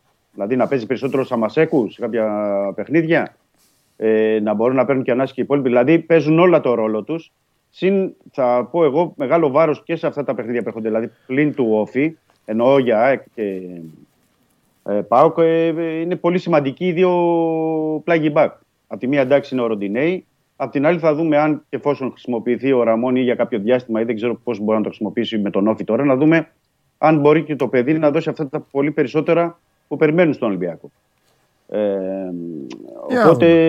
Οπότε είναι πολλά που μπαίνουν στην εξίσωση. Ναι. Και είναι ότι τα δύσκολα παιχνίδια του Ολυμπιακού είναι μπροστά και ο Ολυμπιακός έχει 4 μέρες ακόμα για να το δει, εννοώ με τα γραφικά, να δει ότι και να ενισχύσει την ομάδα εκεί που πρέπει για να είναι έτοιμη για τα υπόλοιπα. Έτσι είναι και οι εξετάσεις δίνονται συνεχώς και με διάφορα στυλ. Εδώ μιλάμε κανονικά, ό,τι βλέπουμε. Τα λιβανιστήρια και αυτά δεν είναι εδώ. Δεν είναι εδώ για μας. Ο Ολυμπιακός θα έχει να αντιμετωπίσει, το είπες, σε 3 μέρες. Θα σου πω και κάνει ένα άλλο σκηνικό. Το ξέρεις ότι ο Ολυμπιακός σε αυτές τις 4 μέρες θα έχει να αντιμετωπίσει 2 διαφορετικά στυλ επιθέσεων. Πρώτον, αυτή την μπεκτάρα που μόνο ο Λουτσέσκου στήριξε, ο οποίος 4 μάτς φέτος στον Παναθηναϊκό και στα 4 έκανε τα στόπερ του ό,τι ήθελε. Ακόμη και στο μάτς που έχασε. Τον Ολιβέιρα, ο οποίος είναι ο Ολιβέρα, είναι φορμαρισμένος. Άστο τώρα, όργια. Και μετά καπάκι πρέπει να πάει σε άλλο στυλ. Γιατί η ΑΕΚ παίζει άλλο στυλ μπροστά. Ναι. Αυτά λοιπόν, δηλαδή κινδυνεύουν τα στόπερ του Ολυμπιακού να γίνουν σιωμάρτυρες. Δηλαδή βρε και τα 2 μάτς να τα κερδίσει ο Ολυμπιακός, να τα κερδίσει. Και οι 2 αυτοί οι άνθρωποι να έχουν πραγματοποιήσει την εμφάνιση της ζωής τους, μετά ξέρεις θα πεις, ρε εσύ πώς θα αντέξουνε μετά. Καταλαβες, πώς θα πάνε στο επόμενο. Είναι αριθμητικό πλέον το θέμα στον Ολυμπιακό. Δεν είναι μόνο ποιοτικό, για μένα είναι και ποιοτικό. Αλλά τέλος πάντων τα έχω πει πολύ καιρό τώρα. Εγώ δεν περιμένω να δω. Έχω πει πώς παίζουν, πώς τρίβουνε, πώς παίζουνε με τα χέρια και με το στόμα. Αλλά εκεί άστο. Αυτά είναι δικά τους θέματα. Ας τα λύσουνε. Αυτά τα γνωρίζουν στον Ολυμπιακό νομίζω καλύτερα από τον καθένα. Δηλαδή είναι πράγματα που φαίνονται, γι' αυτό λέω ότι πρέπει. Αυτή η πεντάδα τώρα που έχει ο Ολυμπιακός να δει ο Μίτσελ τι ακριβώς πρέπει να κάνει. Ναι. Εννοώ Παπασταθόπουλος, Ντόι, Ρέτσος, Σισέ, Μπα και πώς θα μπουν όλοι αυτοί στο rotation. Αν και επαναλαμβάνω δεν γίνει κάποια κίνηση, γιατί και ο Ολυμπιακός μας επιφυλάσσει πολλές φορές εκπλήξεις. Εκεί που περιμένεις άλλα μπορούν να προκύψουν στις μεταγραφές. Ναι. Και δεν ξέρω τι μπορεί να κάνει σε αυτά τα 3-4 τελευταία 24 ώρα. Ναι. Έτσι, μην... Ωραία, εγώ κρατάω την κουβέντα που είπες ότι τα γνωρίζουν στον Ολυμπιακό, γιατί εφόσον τα γνωρίζουν, το πράγμα είναι ξεκάθαρο. Ή δεν μπορούν να κάνουν κάτι γιατί δεν έχουν βρει κάτι που να τους... Ναι, η πρόθεση του Ολυμπιακού είναι... Γιατί εσύ δεν έχεις πει ποτέ ρε παιδί μου ένα στόπερ. Εγώ προσέχω. Βλέπω. Δηλαδή με το αριστερό μπακ μαζάλισες. Οκ. Ναι. Στόπερ δεν είπες ποτέ. Ποτέ. Αυτό δείχνει λοιπόν ότι η ομάδα δεν έχει κάποιον. Μπορεί να έχει και να μην το γνωρίζουμε. Δεν λέω... Καλά, αυτό θα ήταν το καλύτερο από όλα. Αλλά αν είχε και κάποιον όμως θα... Κοίταξε να δεις. Θα είχε βγει. Όχι από την ομάδα. Ναι. Ξέρεις τώρα, 2023 δεν κρύβονται αυτά. Όχι, αλλά ειδικά του στόπερ πρέπει να πω ότι ειδικά του στόπερ ναι. Για τις άλλες θέσεις ότι μπορούμε να πούμε. Λες, ας πούμε... Για το Λάτο που είναι δεύτερος ή τρίτος στη Βαλένθια. Ναι. Ειδικά για το στόπερ, Ολυμπιακός είναι ξεκάθαρο. Δηλαδή, αν θα γινόταν κάποια κίνηση, θα ήταν για βασικό παίκτη. Οπότε ο βασικός παίκτης πρέπει να είναι βασικός στην ομάδα του που παίζει τώρα. Οπότε δεν είναι και εύκολο να βγει προς τα έξω. Το επαναλαμβάνω. Ναι, είναι ένας τύπος ο οποίος. Υπάρχουν τέτοιες περιπτώσεις. Ο οποίος, πώς να σου πω, πώς ήταν ο Σεμέδος στον Ολυμπιακό. Ναι. Που είχε άλλα θέματα. Ή ο Σισε. Που έχει άλλα τώρα. Εντάξει, τώρα να σου πω κάτι. Ο Σισε δεν είναι έξω μόνο για αγωνιστικούς λόγους, έτσι δεν είναι. Τα έχει γυρέψει και ο ίδιος και είναι έξω. Εγώ έχω πει πολλές φορές ότι έχει τα δίκια του Ολυμπιακός με το Σισε. Κάνει συνέχεια κολπάκια. Τη μία τσακώνεται, την άλλη μανουριάζει, την άλλη κάνει. Απλά το θέμα είναι να τελειώνει αυτή η ιστορία κάποια στιγμή. Οπότε μπορεί να υπάρχει, ρε παιδί μου, ένα στόπερ καλό που να έχει τσακωθεί με την ομάδα του, θέλω να σου πω. Να μην, ναι, ή να μην με τον προπονητή. Ναι, με τον προπονητή, με τη διοίκηση, να ζητάει επειδή παίρνει πολλά χρήματα ή να θέλει με το συμβόλαιο και να αλλάξει περιβάλλον. Αυτά συμβαίνουν. Γι' αυτό λέω. Και γι' αυτό οι ομάδες πολλές φορές περιμένουν το τέλος μεταγραφικής περίοδου για να μπορέσουν να κάνουν καλύτερη διαπραγμάτευση. Ναι. Γιατί όπως είπες νωρίτερα, είναι διαφορετικά όταν ο Ολυμπιακός πήγε και χτύπησε την πόρτα της Βαλένθια για το Λάτο πριν ένα μήνα και διαφορετικά μπορεί να της χτυπήσει πάλι τη Βαλένθια για το Λάτο αύριο, λέω εγώ. Μάλιστα. Ωραία, πες γιατί θα απαντήσω εγώ εδώ σε έναν τον Ορέστη τώρα. Κράτησε, τον σημάδεψα εγώ αυτόν τώρα. Λοιπόν, για πες μια εντεκάδα και να σε αφήσω, έλα, δεν έχουμε τι άλλο να πούμε τώρα. Ολυμπιακός είναι μετρημένα κουκιά. Για τον εξτρέμ θέλω να πω πρώτα. Α, συγγνώμη, άμα έχεις θέμα. Επειδή υπάρχει πολλή κουβέντα και στην Τουρκία για τον Χωσέ Ροντρίγκεθ, πρέπει να πω ότι είναι ένας παίκτης, καλά, Ισπανός εξτρέμ γνωστός από τη μεταγραφή που είχε κάνει από τη Real Madrid στην Paris Saint-Germain πριν 6 χρόνια με 25 εκατομμύρια. Αυτή τη στιγμή είναι ελεύθερος. Έμεινε ελεύθερος πριν 2 εβδομάδες από την Άνκαρα Γκουτσού. Φαίνεται ότι έχει μιλήσει μαζί του ο Μίτσελ. Δεν ξέρω αν θα μπορεί να αποκριθεί αυτή η λύση γιατί είναι ήδη ελεύθερος. Πάντως ο Ολυμπιακός έχει στα υπόψη και τον Γκάμπριελ της Sporting Λισαβόνας και τον Ταψάν της Ναϊμέγγεν. Οπότε για τον εξτρέμ πρέπει να περιμένουμε εξελίξεις. Τώρα, σε ό,τι αφορά αυτό που είπες με τον Όφη, θα έχει αλλαγές. Δεν θα μου έκανε εντύπωση αν ο Ολυμπιακός, αν ο Μίτσελ μάλλον άλλαζε τη μισή ενδεκάδα για το παιχνίδι με τον Όφη. Υπό την έννοια ότι βλέπω να παίζει ο Χουάνκ, τον οποίο ξεκούρασε. Λογικά θα είναι από την αρχή ο Χάμες, ο οποίος μπήκε στο τελευταίο μισάωρο με τον Άρη. Θα είναι ο Φορτούνης στην ομάδα. Θα είναι ο Πασχαλάκης κάτω από τα δοκάρια που δεν ήταν γιατί έπαιξε ο Τζολάκης. Και δεν ξέρω οπότε, αν οπότε θα βγει ο Μπιέλ έξω.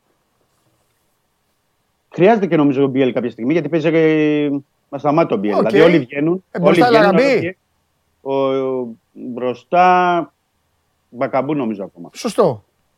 Νομίζω Μπακαμπού. Σωστό, αφού βάζει γκολ. Χουάνκ μέσα, Εμβιλά θα κάνει. Είναι ένα ζήτημα, γι' αυτό δεν ξέρω. Με το Χουάνκ μου πες. Όχι ρε. Είπα Χουάνκ μέσα, Εμβιλά τι θα κάνει. Αυτό είναι το ζήτημα. Θα δώσει ανάσταση στον Εμβιλά για να βάλει το Σαμασέκου. Τετάρτη, πρώτα απ' όλα μεσοβδόμαδα δεν έχει κάτι. Όχι. Και μετά τι έχει. ΠΑΟΚ. Α, ναι, μετά είναι ο ΠΑΟΚ. Μετά πηγαίνει στον ΠΑΟΚ. Έχει αυτή την εβδομάδα. Απλά το θέμα είναι ότι ο Ολυμπιακός πρέπει να επιστρέψει στις νίκες στο πρωτάθλημα. Ναι. Πρέπει να το πάρει το παιχνίδι. Είναι και μια κρίσιμη αγωνιστική σε σχέση και με τα παιχνίδια που έχουν οι υπόλοιπες μεγάλες ομάδες. Και σίγουρα πρέπει να πάει και με άλλη ψυχολογία γιατί λέμε ότι μετά έχει τα 2 εκτός με ΠΑΟΚ και ΑΕΚ. Ναι, σωστό. Οπότε αυτό πρέπει να το τελειώσει και απέναντι σε μια ομάδα που να θυμίσω Όφη έχει ισοπαλίες με Παναθηναϊκό και ΠΑΟΚ εκτός. Πολύ σωστό. Σκληρός είναι Όφη. Και τις 2 φορές τον Όφη τον πήγανε στη Λεωφόρο και στην Τούμπα ως πρόβατο για σφαγή και τις 2 φορές έφυγε και τους έστειλε φυλάκια. Και είναι σκληρή ομάδα Όφη. Σκληρή ομάδα. Αλλά απ' την άλλη ο Ολυμπιακός δεν έχει περιθώριο για δεύτερη γκέλα. Και δεν έχει περιθώριο για τρίτη συνεχόμενη μη νίκη. Και δεν έχει και περιθώριο να του χαλάσει η διάθεση βαθμολογική. Γιατί θα χαλάσει, δεν μπορεί. Εντάξει, δεν γίνεται όλοι να φέρουν ίδια αποτελέσματα, να χαίρονται όλοι. Τι είπες, τρίτη συνεχόμενη μη νίκη. Είπα, δεν έχει περιθώριο για τρίτη συνεχόμενη μη νίκη. Ναι. Ατρόμητος. Α, ναι, τον κέρδισε τώρα. Έχω κολλήσει. Νόμιζα, έχω μείνει, παιδιά, θα σας πω τι έχω πάθει. Θα το πω τώρα να γελάσεις. Πόσο νομίζω ότι έχει έρθει το μάτσο Βικελίδης. Ευτυχώς που όταν τελείωσε έγραψα κανονικά. Το μάτσο Βικελίδης νομίζω ότι έχει έρθει 0-0. Γιατί, δεν ξέρω. Μου τον γκολ του Λαραμπή δεν μου έχει μείνει. Θα σου πω γιατί. Γιατί το παιχνίδι για μένα τελείωσε στο Τζολάκη. Καταλαβες. Το πέναλτι. Το πιάσε ο Τζολάκης.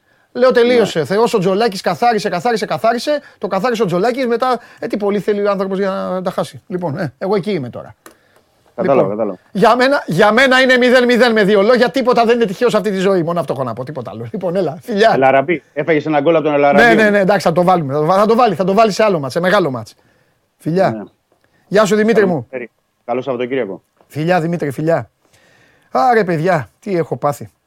Λοιπόν, εδώ ρε σκηνοθέτη έχουμε κλείσει εισιτήρια για το μάτς στη Θεσσαλονίκη και λέω με ποιον παίζει. Σας λέω, κάτσε τώρα όμως, κάτσε τώρα. Εσύ ο Ρέστη. Παιδιά, για μένα υπάρχετε εσείς όλοι. Υπάρχετε για μένα. Όχι, μισό λεπτό, γιατί χρησιμοποιεί και μια λέξη που δεν ξέρω. Όχι μόνο αυτό. Γράφει την αμπαλοσύνη. Όχι, δεν συνεχίζουμε. Τώρα έμεινε το μεγάλο δίδυμο. Περιμένετε μεγάλο δίδυμο. Περιμένετε λίγο, έτσι κι αλλιώς θα σας αφήσω να απασφαλίσετε ο καθένας. Δεν θα πω τίποτα. Εγώ τα είπα όταν ξεκίνησε η εκπομπή. Οπότε δεν θα σας ενοχλήσω. Λοιπόν, ο Ρέστης. Σιγά τα όργια του Ολιβέιρα. Ρε Παντελή, λάρωσε. Πρώτα απ' όλα αυτό τι σημαίνει, τι είναι αυτό. Σκηνοθέτη, ξέρεις τι είναι, τι είναι αυτό, τι λέξη είναι αυτή. Πού είναι αυτή, γραμμένη, πού, σε ποιο τέτοιο. Λάρωσε στην αργό. Αργό. Αργό. Ναι, αργό ξέρω τι είναι, αλλά αργό, ποια αργό. Έλα, δεν είναι τη δική τους. Απ' τον προ. Ναι, τι σημαίνει παιδάκι μου. Χαλάρωσε. Χαλάρωσε είναι. Και γιατί δεν το λέει χαλάρωσε. Είναι μαγκάς. Τι, γιατί δεν λέει χαλάρωσε. Τι είναι ρε Μπέσκινο, τι είναι, μαγιά και καλά. Είμαι σαν αυτούς που φοράνε ανάποδα καπέλα. Ναι, μαγιά, γράφω στο πληκτρολόγιο τώρα και τους στέλνω. Μάλιστα. Ευτυχώς έχω και τον Αγγελάρα εδώ, μου λέει χαλάρωσε. Γελάει ο Γιάνναρος, καλά κάνετε ρε γελέτε. Μάλιστα, χαλάρωσε. Ωραία, τέλος πάντων. Δεν έχω να χαλάρωσω για κάτι. Να ρωτήσω έχω κάτι. Εσύ είδες τα παιχνίδια. Βασικά τι να σε ρωτήσω, τι ομάδα είσαι τώρα. Όταν δεν θέλω να. Τι να σε ρωτήσω για ποδόσφαιρο, όταν γράφεις άγνωστες λέξεις. Δεν μπορώ να σε ρωτήσω. Τι να ρωτήσω. Δεν έκανε όργια Ολιβέιρα. Σιγά τα όργια του Ολιβέιρα. Μάλιστα. Δεν το σχολιάζω. Σχολιάσω εγώ για το τι έκανε ο Ολιβέιρα. Δεν πάτε καλά μου φαίνεται. Δεν πάτε καλά. Πάμε. Κατέβασε το νέο app τους Sport24 και διάλεξε τι θα δεις. Με το My Sport24 φτιάξε τη δική σου homepage επιλέγοντας ομάδες, αθλητές και διοργανώσεις. Ειδοποιήσεις για ό,τι συμβαίνει για την ομάδα σου. Match Center, Video Highlight, Live εκπομπές και στατιστικά για όλους τους αγώνες. Μόνο αθλητικά και στο κινητό σου με το νέο Sport24 app. Κατέβασέ το. Λοιπόν, πήραμε τις ανάσες μας. Είμαστε έτοιμοι. Εντάξει, τα κάνατε όλα. Είστε να δούμε τα παιδιά. Άντε, πάμε να δούμε τα παιδιά.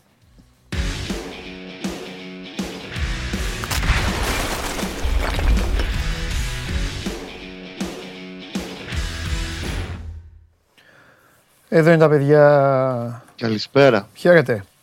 Γεια σας. Λοιπόν, εντάξει,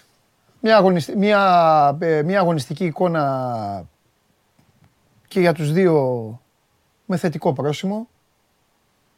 Εντάξει, δεν σας έβγαλα βέβαια για να βγάλουμε τη σπάτουλα και το λιβάνι, εμείς δεν τα κάνουμε εδώ αυτά. Αλλά πρέπει να είμαστε και δίκαιοι. Ένας Παναθηναϊκός πιο μέσα στα πράγματα από τα προηγούμενα δύο παιχνίδια. Νομίζω ότι αποκλείστηκε στην Τούμπα. Τώρα κάνω δηλώσεις που κάνουν οι προπονητές. Και ένας ΠΑΟΚ, δεν έχω να πω τίποτα, τα είπα όλα στην εισαγωγή. Δεν θα φάω το χρόνο του Σάβα, με τον οποίο θα ξεκινήσω βέβαια. Φίλε, τρομερό 3-3. Κανείς δεν το περίμενε. Είμαι σίγουρος ότι προφανώς δεν το περίμεναν ούτε οι ίδιοι οι ποδοσφαιριστές του. Είμαι σίγουρος ότι το περίμενε και το είχε στην άκρη του μυαλού του ο προπονητής που έχει αυτή η ομάδα. Αλλά θέλω τώρα που όλα τελείωσαν, θέλω να μου πεις αν εσύ με τη γνώση σου από το ρεπορτάζ και με την εμπειρία σου από την τριβή με το συγκεκριμένο σωματείο, αν πίστευες ότι πραγματικά θα μπορούσαν να κυλήσουν έτσι τα πράγματα. Δηλαδή, να πάρει ένα σκορ πρόκρισης, μετά να αλώσει τη Λεωφόρο στο πρωτάθλημα και μετά να φέρει την κατάσταση σε ένα ίσιωμα στο δεύτερο ημίχρονο, όπου να αναγκάσει τον Παναθηναϊκό, που αυτή τη φορά το λέω, ο Παναθηναϊκός δεν έπαθε ότι στα δύο προηγούμενα παιχνίδια ήταν ωραίος και στο δεύτερο ημίχρονο είχε φάσεις. Αλλά πήρε μπάλα, έκανε τις αλλαγές του, έβαλε το ΣΒΑΜ, την κυκλοφόρησε, έφτασε η ώρα να πάρει το πέναλτι και να καληνυχτήσει. Για πες λοιπόν. Κοίταξε, και από όσα έχουμε συζητήσει εδώ στην εκπομπή, φυσικά και περίμενα ότι ο ΠΑΟΚ θα κερδίσει το πρώτο παιχνίδι με τον Παναθηναϊκό στην Τούμπα. Το αντιλαμβανόμουν από την συγκέντρωση και την αποφασιστικότητα που υπήρχε στην ομάδα εκείνη στις ημέρες πριν τον πρώτο προημιτελικό. Ναι. Ήμουνα αισιόδοξος ότι μπορεί να πάρει αποτέλεσμα και νίκη και στη Λεωφόρο. Δεν περίμενα να είναι τόσο απόλυτη η επικράτησή του. Και χθες νομίζω ότι ήμουν απόλυτα βέβαιος ότι ο ΠΑΟΚ θα έπαιρνε την πρόκριση. Γιατί νομίζω ότι και χθες, παρά την διαφορετικότητα στις συνθήκες του παιχνιδιού και το άλλο τρόπο που επέλεξε να χρησιμοποιήσει ο Παναθηναϊκός, ο ΠΑΟΚ ήταν στο μεγαλύτερο διάστημα του παιχνιδιού και καλύτερη ομάδα, αυτή που ήλεγχε τον ρυθμό, αυτή που είχε τα πράγματα στα χέρια της συνέχεια. Αν εξαιρέσεις ένα διάστημα εκεί κοντά στον γκολ που πέτυχε ο Τσέριν, που ήταν και εδώ που τα λέμε στα τρία παιχνίδια ανάμεσα στο ΠΑΟΚ και τον Παναθηναϊκό, ο Τσέριν είναι ο μοναδικός ποδοσφαιριστής που απείλησε την αιστεία του ΠΑΟΚ με αξιώσεις, έτσι. Και στα τρία. Ναι. Είχε το δοκάρι στην Τούμπα, είχε τη φάση στο παιχνίδι του πρωταθλήματος και χθες τον γκολ που πέτυχε. Δεν υπήρξε άλλος που να απειλήσει. Και νομίζω ότι ο ΠΑΟΚ προσαρμόστηκε απόλυτα στις ανάγκες του παιχνιδιού. Πήγε και αυτό στη δύναμη, πήγε και αυτό στο ξύλο από ένα σημείο. Από τα πρώτα δευτερόλεπτα. Μπράβο. Αυτή ήταν η απορία μου. Ήταν η απορία που εξέφρασα, αλλά φάνηκε ότι ήταν και σε αυτό. Και σε αυτό τους είχε ετοιμάσει. Τους είχε βγάλει έτοιμους. Σβέρκωμα στα πρώτα δευτερόλεπτα κατευθείαν. Εκεί ο Κουρμπέλης έλεγε θα ράνω τσαμπουκά. Κλωτσιά στην μπάλα από τον Ντάγκλας Αουγκούστο μετά στο άλλο σημεάκι. Κωνσταντέλιας κάποια στιγμή. Μπράβο για την ηλικία του. Μπράβο και σε αυτό. Είναι κάτι που δεν έχουμε συζητήσει. Μιλάμε μόνο για την μπαλάρα του, αλλά είναι και τσαμπούκι. Μπράβο του. Λοιπόν, και Κωνσταντέλιας δυνατός, θέλει τέτοια. Χρειάζεται. Παρ' όλα αυτά. Και να σου στο πρώτο ημίχρονο. Είχαν διαφορά οι δύο ομάδες. Δεν συμφωνώ μαζί σου. Τι εννοείς είχαν διαφορά? Ήταν καλύτερος ο Παναθηναϊκός. Με συγχωρείς, αν δεις τα χαρτιά. Ποια χαρτιά, δέλαγτα. Μην μου κάνεις τον Κέσσαρ τη συνέχεια και το αγγίσεις με τα χαρτιά. Εδώ μιλάμε και για μπάλα από ένα σημείο και μετά. Ήταν καλύτερος ο Παναθηναϊκός. Τι να κάνουμε στην εικόνα. Ο ΠΑΟΚ έχει τρεις ευκαιρίες για γκολ. Ρε παιδιά, δεν παίζεται η μπάλα. Δεν είναι η μπάλα ρε μόνο αυτό. Ρε, μην τρελαίνεστε. Ρε, εσείς σας πιάνει ένα πράγμα εδώ. Όλους σας. Και μετράτε μόνο τις ευκαιρίες. Σας έχω πει εγώ ποτέ, όταν κάθομαι και μιλάω με όλους και τσακώνομαι με όλους σας, σας έχω πει ποτέ, σας έχω μετρήσει εγώ ποτέ ευκαιρίες? Εγώ λέω την εικόνα. Ποιος βέβαια. Ποιος παίρνει την μπάλα. Ποιος έχει την άβρα. Ποιος είναι έτοιμος. Ποιος μπορεί να απειλήσει. Ποιος μπορεί να φτάσει στη ρημάδα την ευκαιρία. Δεν σου έχω πει 100 φορές. Πού είναι, στον Άρη. 100 φορές δεν έχω πει στον Άρη, πω ρε φίλε, τι ωραία παίζει. Αλλά η πρώτη τελευταία του φάση, όταν έρχεται η ώρα εκείνη, δεν μπορεί. Δεν είναι όλα το νούμερο. Είναι μόνο ωραία, Τσέρι. Δεν ήταν. Να το δεχτώ αυτό που λες. Ότι σε ένα διάστημα στο πρώτο ημίχρονο ήταν πιο ισορροπημένη εικόνα. Αλλά δεν νομίζω να ήταν καλύτερο η εικόνα του Παναθηναϊκού. Σάβα μου, άκουσε με, θα σου πω κάτι. Αν το μάτς ήταν, άκουσε, αν το μάτς το 60 ήταν 2-0, δεν θα έκανε εντύπωση σε κάποιον, να το ξέρεις. Και σου πρόσεξες, το λέω εγώ που ξέρεις τι λέω και ξέρουν και τι ακούσαν όταν ξεκίνησε η εκπομπή. Αλλά θέλω να είμαι δίκαιος και στο κουκούτσι. Τέλος, το ότι μετά ενήργησε. Γιατί ξέρει τι να κάνουμε, δεν συγκρίνεται με κανέναν. Ξέρει πότε πρέπει να κάνει την αλλαγή, πότε πρέπει να μιλήσει στον παίκτη, πότε πρέπει να του ανάψει τα λαμπάκια, να του τα σβήσει, να το κάνει. Μετά, από εκεί φαινόταν λίγο να ξέρεις, καταλαβαίνεις ότι θα έρθει. Πήρε μπάλα, τη γύρισε, την κυκλοφόρησε, ανέβηκε. Ήρθε, έγινε πέναλτι. Θα μπορούσε να μην γίνει πέναλτι, θα μπορούσε να ήταν γκολ κανονικά. Να ήταν κάτι άλλο. Αλλά δεν ήταν από το πρώτο λεπτό ποδοσφαιρικά καλύτερος. Δεν ήταν. Μπήκε με τσαμπουκά, όμως το δίνω. Πες μου γιατί εγώ είδα βελτιωμένο και με αντίδραση στον Παναθηναϊκό, αλλά δεν τον είδα καλύτερο από τον ΠΑΟΚ. Εντάξει, φίλε. Στο δεύτερο ημίχρονο τι έκανε. Ρε, δικαίωμα είναι να έχεις γνώμη. Όπως και με τον Κώστα έχω διαφωνήσει άλλες φορές. Εννοείται, δεν βλέπουμε όλοι όπως το βλέπει ο καθένας. Λοιπόν. Το μόνο που άλλαξε το παιχνίδι του εκτός από αυτή την πιο τη δυναμική που έβγαλε ο ΠΑΟΚ ως αντίδραση στο αντίστοιχο παιχνίδι του Παναθηναϊκού ήταν ότι άφησε τον Κοτάσκι να πηγαίνει 4-5 φορές σε ελεύθερα βολέ, κάτι που δεν κάνει ποτέ ο ΠΑΟΚ. Εντάξει, δεν κάνει ο ΠΑΟΚ. Χτίζει, σωστά. Ναι. Τράβηξε λίγο πιο πίσω τη γραμμή της πίεσης. Δεν έβγαιναν τόσο πολύ στην άμυνα του Παναθηναϊκού να πιέσουν όταν προσπαθούσε να αναπτυχθεί ο Παναθηναϊκός. Περίμενα λίγο πιο πίσω, αλλά είχε τον απόλυτο έλεγχο του παιχνιδιού και χθες νομίζω ΠΑΟΚ. Ναι. Ωραία. Πάμε. Κωστάρα, δυστυχώς για τον Παναθηναϊκό, όλη αυτή η εβδομαδιαία περιπέτεια έληξε με ένα απόλυτο μηδενικό. Θα ξεκινήσω με μια δύσκολη ερώτηση. Εδώ η απάντηση προφανώς είναι Παντελή μου τίποτα, αλλά εγώ θα την κάνω. Έχει τίποτα να κρατήσει από όλο αυτό? Ναι, βέβαια έχει. Έχει, ωραία. Τι? Συμφωνώ πρώτα απ' όλα ότι έτσι όπως πήγε όλη η διαδικασία, η πρόκριση χάθηκε στην Τούμπα. Ναι. Και γιατί το δεύτερο ημίχρονο δεν εμφανίστηκε Παναθηναϊκός στην Τούμπα, πληρώνοντας και την απουσία του Μπερνάρ και του Κουρμπέλη. Ναι. Και για τις λεπτομέρειες είναι το φεγγάρι που δεν τις έχει μαζί του. Τα δοκάρια έξω. Κάποτε ήταν δοκάρι μέσα. Στην Λεωφόρο δεν το συζητάμε ότι η επικράτηση του ΠΑΟΚ ήταν εμφατική σε όλα τα επίπεδα και ο Παναθηναϊκός ήταν και αγωνιστικά αλλά και πνευματικά ανέτοιμος να το διαχειριστεί. Ναι. Χτες αυτό που είχε αλλάξει, πέρα από την μεγαλύτερη ένταση, την αντίδραση, τον εγωισμό, όλα αυτά που συζητάγαμε τις προηγούμενες μέρες, ότι πρέπει να βγάλει σε ένα τέτοιο παιχνίδι, σε μια τέτοια ρεβάνς, για να παίξει το χαρτί του και να πάει όσο μπορεί. Είναι και ότι επιτέλους στα δικά μου μάτια ο Γιωβάνοβιτς δοκίμασε κάτι διαφορετικό μέσα στο γήπεδο, χωρίς να πειράξει τη διάταξη, στο πώς όμως προσπάθησε να δώσει λίγο μεγαλύτερη ισορροπία στην ομάδα, γνωρίζοντας ότι δεν τους έχει όλους σε καλό φεγγάρι. Uh-huh. Δηλαδή τι έκανε χτες που, ας πούμε, πριν 4 μέρες στο πρωτάθλημα, εκεί η ομάδα υπέφερε και καταποντίστηκε. Βάζοντας, εντάξει, εκ των πραγμάτων αναγκάστηκε να βάλει τον Κουρμπέλη στόπερ, γιατί ο Πούγκουρας είχε τα θέματα του, είπαμε ότι ήταν στο όριο, στο παίζω δεν παίζω. Δίθηκε λίγο Σέκεφελ το Κουρμπέλης, Λίγο. Γιατί το λες αυτό? Ήτανε πολύ εκνευρισμένος. Θα μπορούσε να έχει αποβληθεί και αυτός στο πρώτο ημίχρονο, να έχει φάει δεύτερη κίτρινη. Όλο το μάτς, επειδή από χτες τον είδα τσιτωμένο. Όλο το μάτς είχε τρομερή ένταση. Βεβαίως είχε. Έφτανε ακόμα και από την τηλεόραση, το καταλάβαινες. Εγώ το ευχαριστήθηκα πάρα πολύ. Και ήταν και δύσκολο το έργο του διαιτητή, θέλω να πω. Όπως ο Κουρμπέλης στο 55 θα μπορούσε να έχει αποβληθεί. Όχι στο 55, πιο νωρίς. Πιο νωρίς σε πού? Πιο νωρίς σε μια φάση. Παιδιά, αν είναι η φάση αυτή στο 55, ζητώ συγγνώμη, σας έχω πει ένα λεπτό. Είναι μια φάση μπροστά στους πάγκους. Είναι μπροστά στους πάγκους που... Με τον Άρε, είναι στο 55 η φάση. Α, στο 55 είναι. Έχει νωρίτερα ένα τράβηγμα της φανέλας του Ολιβέιρα για πολλή ώρα. Όπως αντίστοιχα βγαίνει προς τα έξω. Τέλος πάντων, πάμε, δεν έχει σημασία, έλα. Επειδή ξύλο έχει πέσει και από τις δύο πλευρές, ξαναλέω, και είναι ωραίο να δημιουργούμε εντυπώσεις. Και ο Ίγκασον πρέπει να έχει αποβληθεί από το 33, γιατί έχει δύο καρατιές στο Σπόραρ, οι οποίες περάσανε τούκου.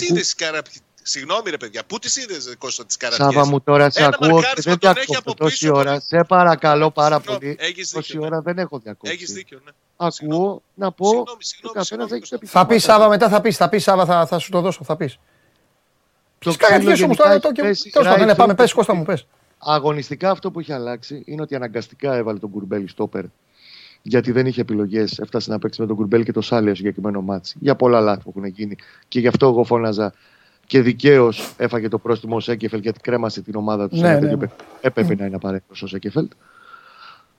Βάζοντας τον Τζοκάι δίπλα ουσιαστικά στον Ρουμπέν, απορρόφησε καλύτερα την πίεση που ασκεί ο ΠΑΟΚ. Δεν είχε παίχτη δίπλα το Ρουμπέν στο μάτς του πρωταθλήματος και εκεί ο Παναθηναϊκός υπέφερε και ο ΠΑΟΚ είχε τουλάχιστον 10-15 φορές κλέψει πολύ εύκολα την μπάλα και είχε δημιουργήσει τις συνθήκες να φέρει έξτρα πίεση στον Παναθηναϊκό.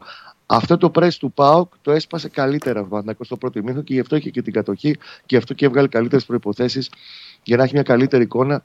Συνολικά πιστεύω ότι μέχρι το 60 εικόνα του ήταν πιο πιστική από τον ΠΑΟΚ μέσα στο γήπεδο ΠΑΟΚ. Απ' την άλλη, επέλεξε μια διαφορετική στρατηγική. Ο Λουτσέσκου πηγαίνοντας, έκανε εντύπωση ότι δεν ξεκίνησε ο ΣΒΑΜΠ, αλλά προφανώς το είχε στο σχέδιο στο μυαλό του να το βρει στο δεύτερο ημίχρονο.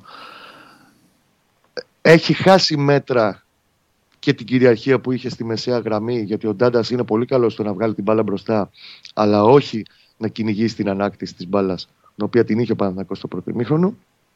Και από εκεί και πέρα, αν βάλουμε κάτω τα κουκιά, έχει πάρει ένα ρίσκο ο Γιοβάνοβιτς τεστ, το οποίο δεν του βγήκε. Είναι το γεγονός ότι επέλεξε να πάει από το 46 κιόλας με αλλαγή στο σχηματισμό και να ρίξει το Μαντσίνι, χάνοντας αυτό το πλεονέκτημα που είχε στον άξονα της μεσαίας γραμμής στο πρώτο ημίχρονο. Ο Μαντσίνι θα μπορούσε να είχε μπει πιο μετά, επέλεξε να τον βάλει εκείνη την ώρα για να δώσει μεγαλύτερη επιθετικότητα στην ομάδα του. Κάπου εκεί άρχισε να χάνει την ισορροπία στον άξονα ο Παναθηναϊκός. Ο ΣΒΑΜΠ ήταν καταληκτικός από τη στιγμή που μπήκε στο να δώσει μεγαλύτερη ηρεμία και ασφάλεια στο κράτημα και στο κουβάλιμα της μπάλας. Και μετά από το 60, όταν ο Παναθηναϊκός άρχισε να μένει από δυνάμεις, γιατί όντως έχει ξοδέψει πολλές δυνάμεις στο πρώτο ημίχρονο, το έφερε στην ισορροπία ο ΠΑΟΚ. Πήρε το πέναλτι, σωστά το πήρε, ήταν πέναλτι. Δεν νομίζω ότι πάντως έχει απειλήσει πάρα πολύ τον Παναθηναϊκό μέχρι εκείνη τη στιγμή. Βεβαίως, μια στιγμή αρκεί για να κάνει διαφορά σε αυτά τα μάτς και τη βρήκε στο 78. Συμφωνείς με την αλλαγή του Τσοκάη? Αυτός σου είπα, ότι βγήκε ο Τσόκα για να μπει ο Μαντσίνι. Εκεί έχει χαλάσει. Εσύ λέω, συμφωνείς?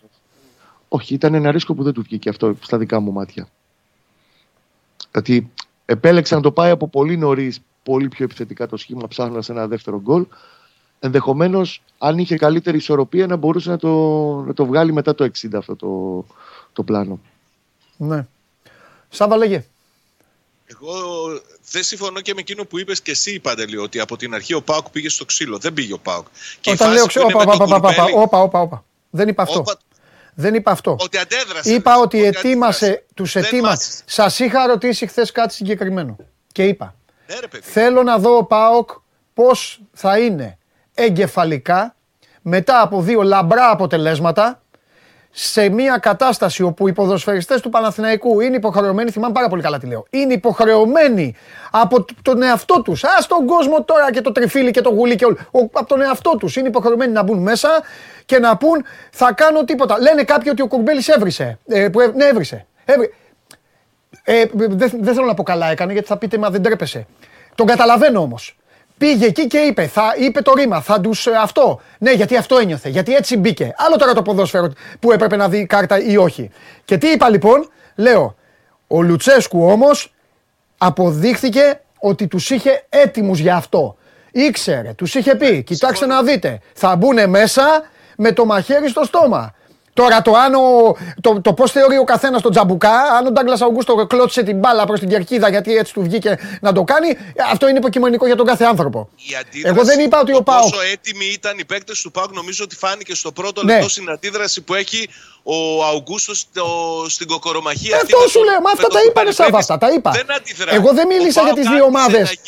Εγώ δεν μίλησα για ξύλο ποδοσφαιρικό καν, που πολλές φορές μιλάω. Ίσα-ίσα μπήκαν. Αυτό είναι το ποδόσφαιρο. Εγώ το ευχαριστούμε πάρα πολύ. Εγώ έτσι θέλω να παίζουν οι ομάδες πρώτα απ' όλα. Εγώ αυτά. Ακούστε να δείτε. Ναι, εγώ τα ωραία ματσάκι. Μην είσαι υπερβολικός, Σάπα μου. Έχει πέσει ξύλο και από τον ΠΑΟΚ και έχουν μείνει πολλά τιμωρικά. Και μετά άρχισε να δέρνει και ο ΠΑΟΚ. Ωραία, και καλά έκανε, ρε Σάβα. Καλά έκανε και άργησε. Δεν είναι κακό. Για μένα, εγώ ποτέ δεν είδα τον ΠΑΟΚ να προσπαθεί να γυρίσει ένα παιχνίδι πηγαίνοντάς τους στο δυναμισμό και στο σύντομο. Είναι πάρα πολύ ωραία θεωρία που από χτες την καλλιεργεί επικοινωνιακά ο ΠΑΟΚ. Παιδιά, σας παρακαλώ πάρα πολύ. Σας παρακαλώ πάρα πολύ τώρα. Έχει ρίξει και ο ΠΑΟΚ ξύλο κανονικά και πολλές φάσεις του έμειναν ατιμόρυτες. Ο Ίγκασον δεν έχει πάρει κάρτα σε δύο περιπτώσεις. Τι να κάνουμε τώρα? Πήρε κάρτα ο Ίγκασον. Πήρε σε ένα μαρκάρισμα που έκανε πίσω. Στο 6 και στο 33 όμως. Ακόμα δεν είναι τα σημάδια πάνω στο Σπόραρ. Οκ, ρε φίλε, εντάξει. Παιδιά, ακούστε να δείτε. Επειδή κάποια πράγματα εδώ τα έχουν παρεξηγήσει σε αυτή τη χώρα. Το ποδοσφαιρικό ξύλο είναι ωραίο να υπάρχει. Εγώ δεν τα αντέχω αυτά. Τα άχα μπήκε μέσα η ομάδα να παίξει και την μπάλα της, να παίξει αυτό και να παίξει εκείνο. Το άθλημα έτσι είναι. Χθες παίζονταν εισιτήριο τελικού. Χθες παίζονταν τελικός Καλά έκανε ο ΠΑΟΚ, αγόρι μου, και έδιρε και άργησε. Και καλά έκανε και ο Παναθηναϊκός και μπήκε έτσι δυνατά. Και θα πω και κάτι που μπορεί τώρα να σας φύγουν τα μαλλιά του ενός και του αλλού τα μουσια. Θα πω και κάτι, γιατί τους έχουμε βρει εύκολους στόχους. Ακούστε, όποιος έχει παίξει καταλαβαίνει. Και εγώ αν ήμουν ο διαιτητής, έτσι θα το πήγαινα το μάτς. Αυτός ο Φιλανδός τι είναι, ήξερε που έρχονταν. Και το κατάλαβε από τα πρώτα δευτερόλεπτα. Θα σας άφηνε από 7 παίκτες. Αν γινόντουσαν αυτά που θέλουν όλοι, θα άφηνε από 7 παίκτες. Ο τύπος είπε, αυτοί θα σκοτωθούν. Κάτσε να τους δώσω, να τους πάω ήρεμα, άργησε πάρα πολύ. Για πρώτο ημίχρονο έχει δώσει ελάχιστες κάρτες. Εδώ στο φίλο μου τον Ντάγκλας Αουγκούστο που μας πήγε και ταμείο με τον Κουρμπέλη, για να τα πούμε και αυτά τα θυμηθούμε. Εδώ, αντί να του δώσει την κάρτα, είχε 5 αφορμές του δίνει ο γίγαντας αυτός για κάρτα και του τη δίνει επειδή κλούτσε την μπάλα για καθυστέρηση. Του έδωσε εκεί την κάρτα. Και τι έκανε λοιπόν, σου λέει, άσε να περιμένω και μετά από το 60 θα τους αλλάξω τα φώτα. Γιατί ο διαιτητής, ξέρετε, γιατί μπαίνει στο γήπεδο, για να τελειώσει ο αγώνας. Οι διαιτητές αυτό μαθαίνουνε. Οι καλοί διαιτητές. Τώρα αυτοί οι δικοί σας, οι ψυχούλες που λέει και ο άλλος, δεν ξέρω τι μαθαίνουν. Οι διαιτητές οι καλοί λένε, θα τελειώσει ο αγώνας και θα είμαι άρχοντας. Και άστους μετά να κλαίγονται. Καλά έκανε λοιπόν. Καλά το πήγε. Τώρα εσείς να χαίρεστε, ρε, όλοι οι ομάδες σας να παίζουν ξύλο. Ποδοσφαιρικό εννοώ. Έτσι είναι το ποδοσφαίρο. Τι να κάνουμε. Τώρα το ότι ο ΠΑΟΚ έχει πιο έτοιμο άνθρωπο στον πάγκο του να ετοιμάσει τέτοιες καταστάσεις, αυτό είναι μαγιά του ΠΑΟΚ. Τι άλλο να κάνουμε τώρα. Και δεν μπορούμε να κάνουμε τίποτα.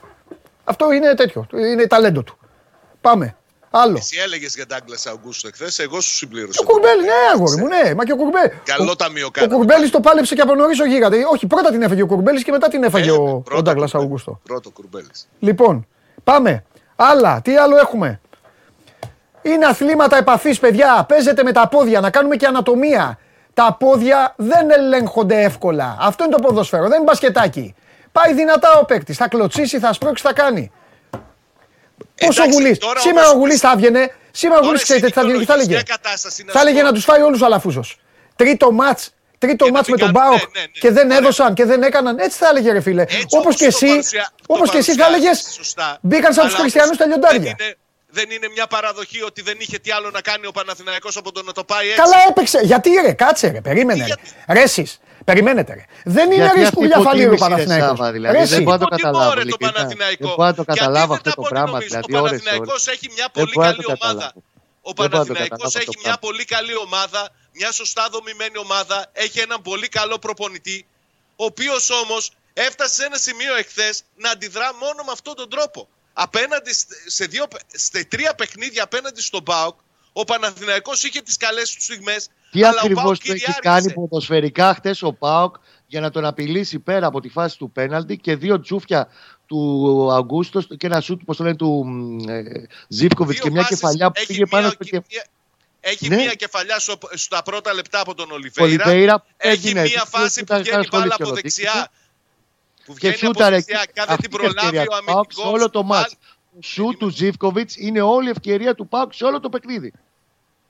Μα πριν το σου του Ζίβκοβιτς σου λέω, έχει την κεφαλιά Ολιβέιρα. Έχει μια φάση που βγαίνει από δεξιά, που γυρίζει μπάλα στην περιοχή και αν δεν τη διώξει ο αμυντικός, ο Ολιβέιρα είναι μόνος του με την εστία. Έχει και τη φάση με τον Ζίβκοβιτς. 3 φάσεις σου μετράω πριν τον γκολ του Τσέρν. Και παίζουμε εσύ μετά τον γκολ του Τσέρν, ο Παναθηναϊκός πόσες φάσεις έκανε. Γιατί μετράτε φάσεις όμως και έχετε κάνει και τον κόσμο τέτοιον και βγαίνει ο κόσμος και λέει ότι το ποδόσφαιρο δεν είναι μόνο οι φάσεις. Μέχρι το 60 είναι πιστικότατη του Παναθηναϊκού σε σχέση με το ότι είχε προηγηθεί στα 2 προηγούμενα. Συμφωνώ με τον Γουλή, σε αυτό συμφωνώ με τον Γουλή, θάνατο. Έτσι είναι. Ο Παναθηναϊκός ήταν έτσι. Ο Παναθηναϊκός ήταν για τον εαυτό του ο καλύτερος Παναθηναϊκός στο 60 σε σχέση με τα 2 προηγούμενα παιχνίδια. Έτσι είναι. Και πάψτε να μετράτε φάσεις. Σαν τα μικρά παιδάκια, φάσεις. Πόσες φορές ο ένας, πόσες φορές ο άλλος. Με τα νούμερα και τις ID. Είναι διαφορετικός ο Παναθηναϊκός από αυτό που τον είχαμε συνηθίσει μέχρι τώρα.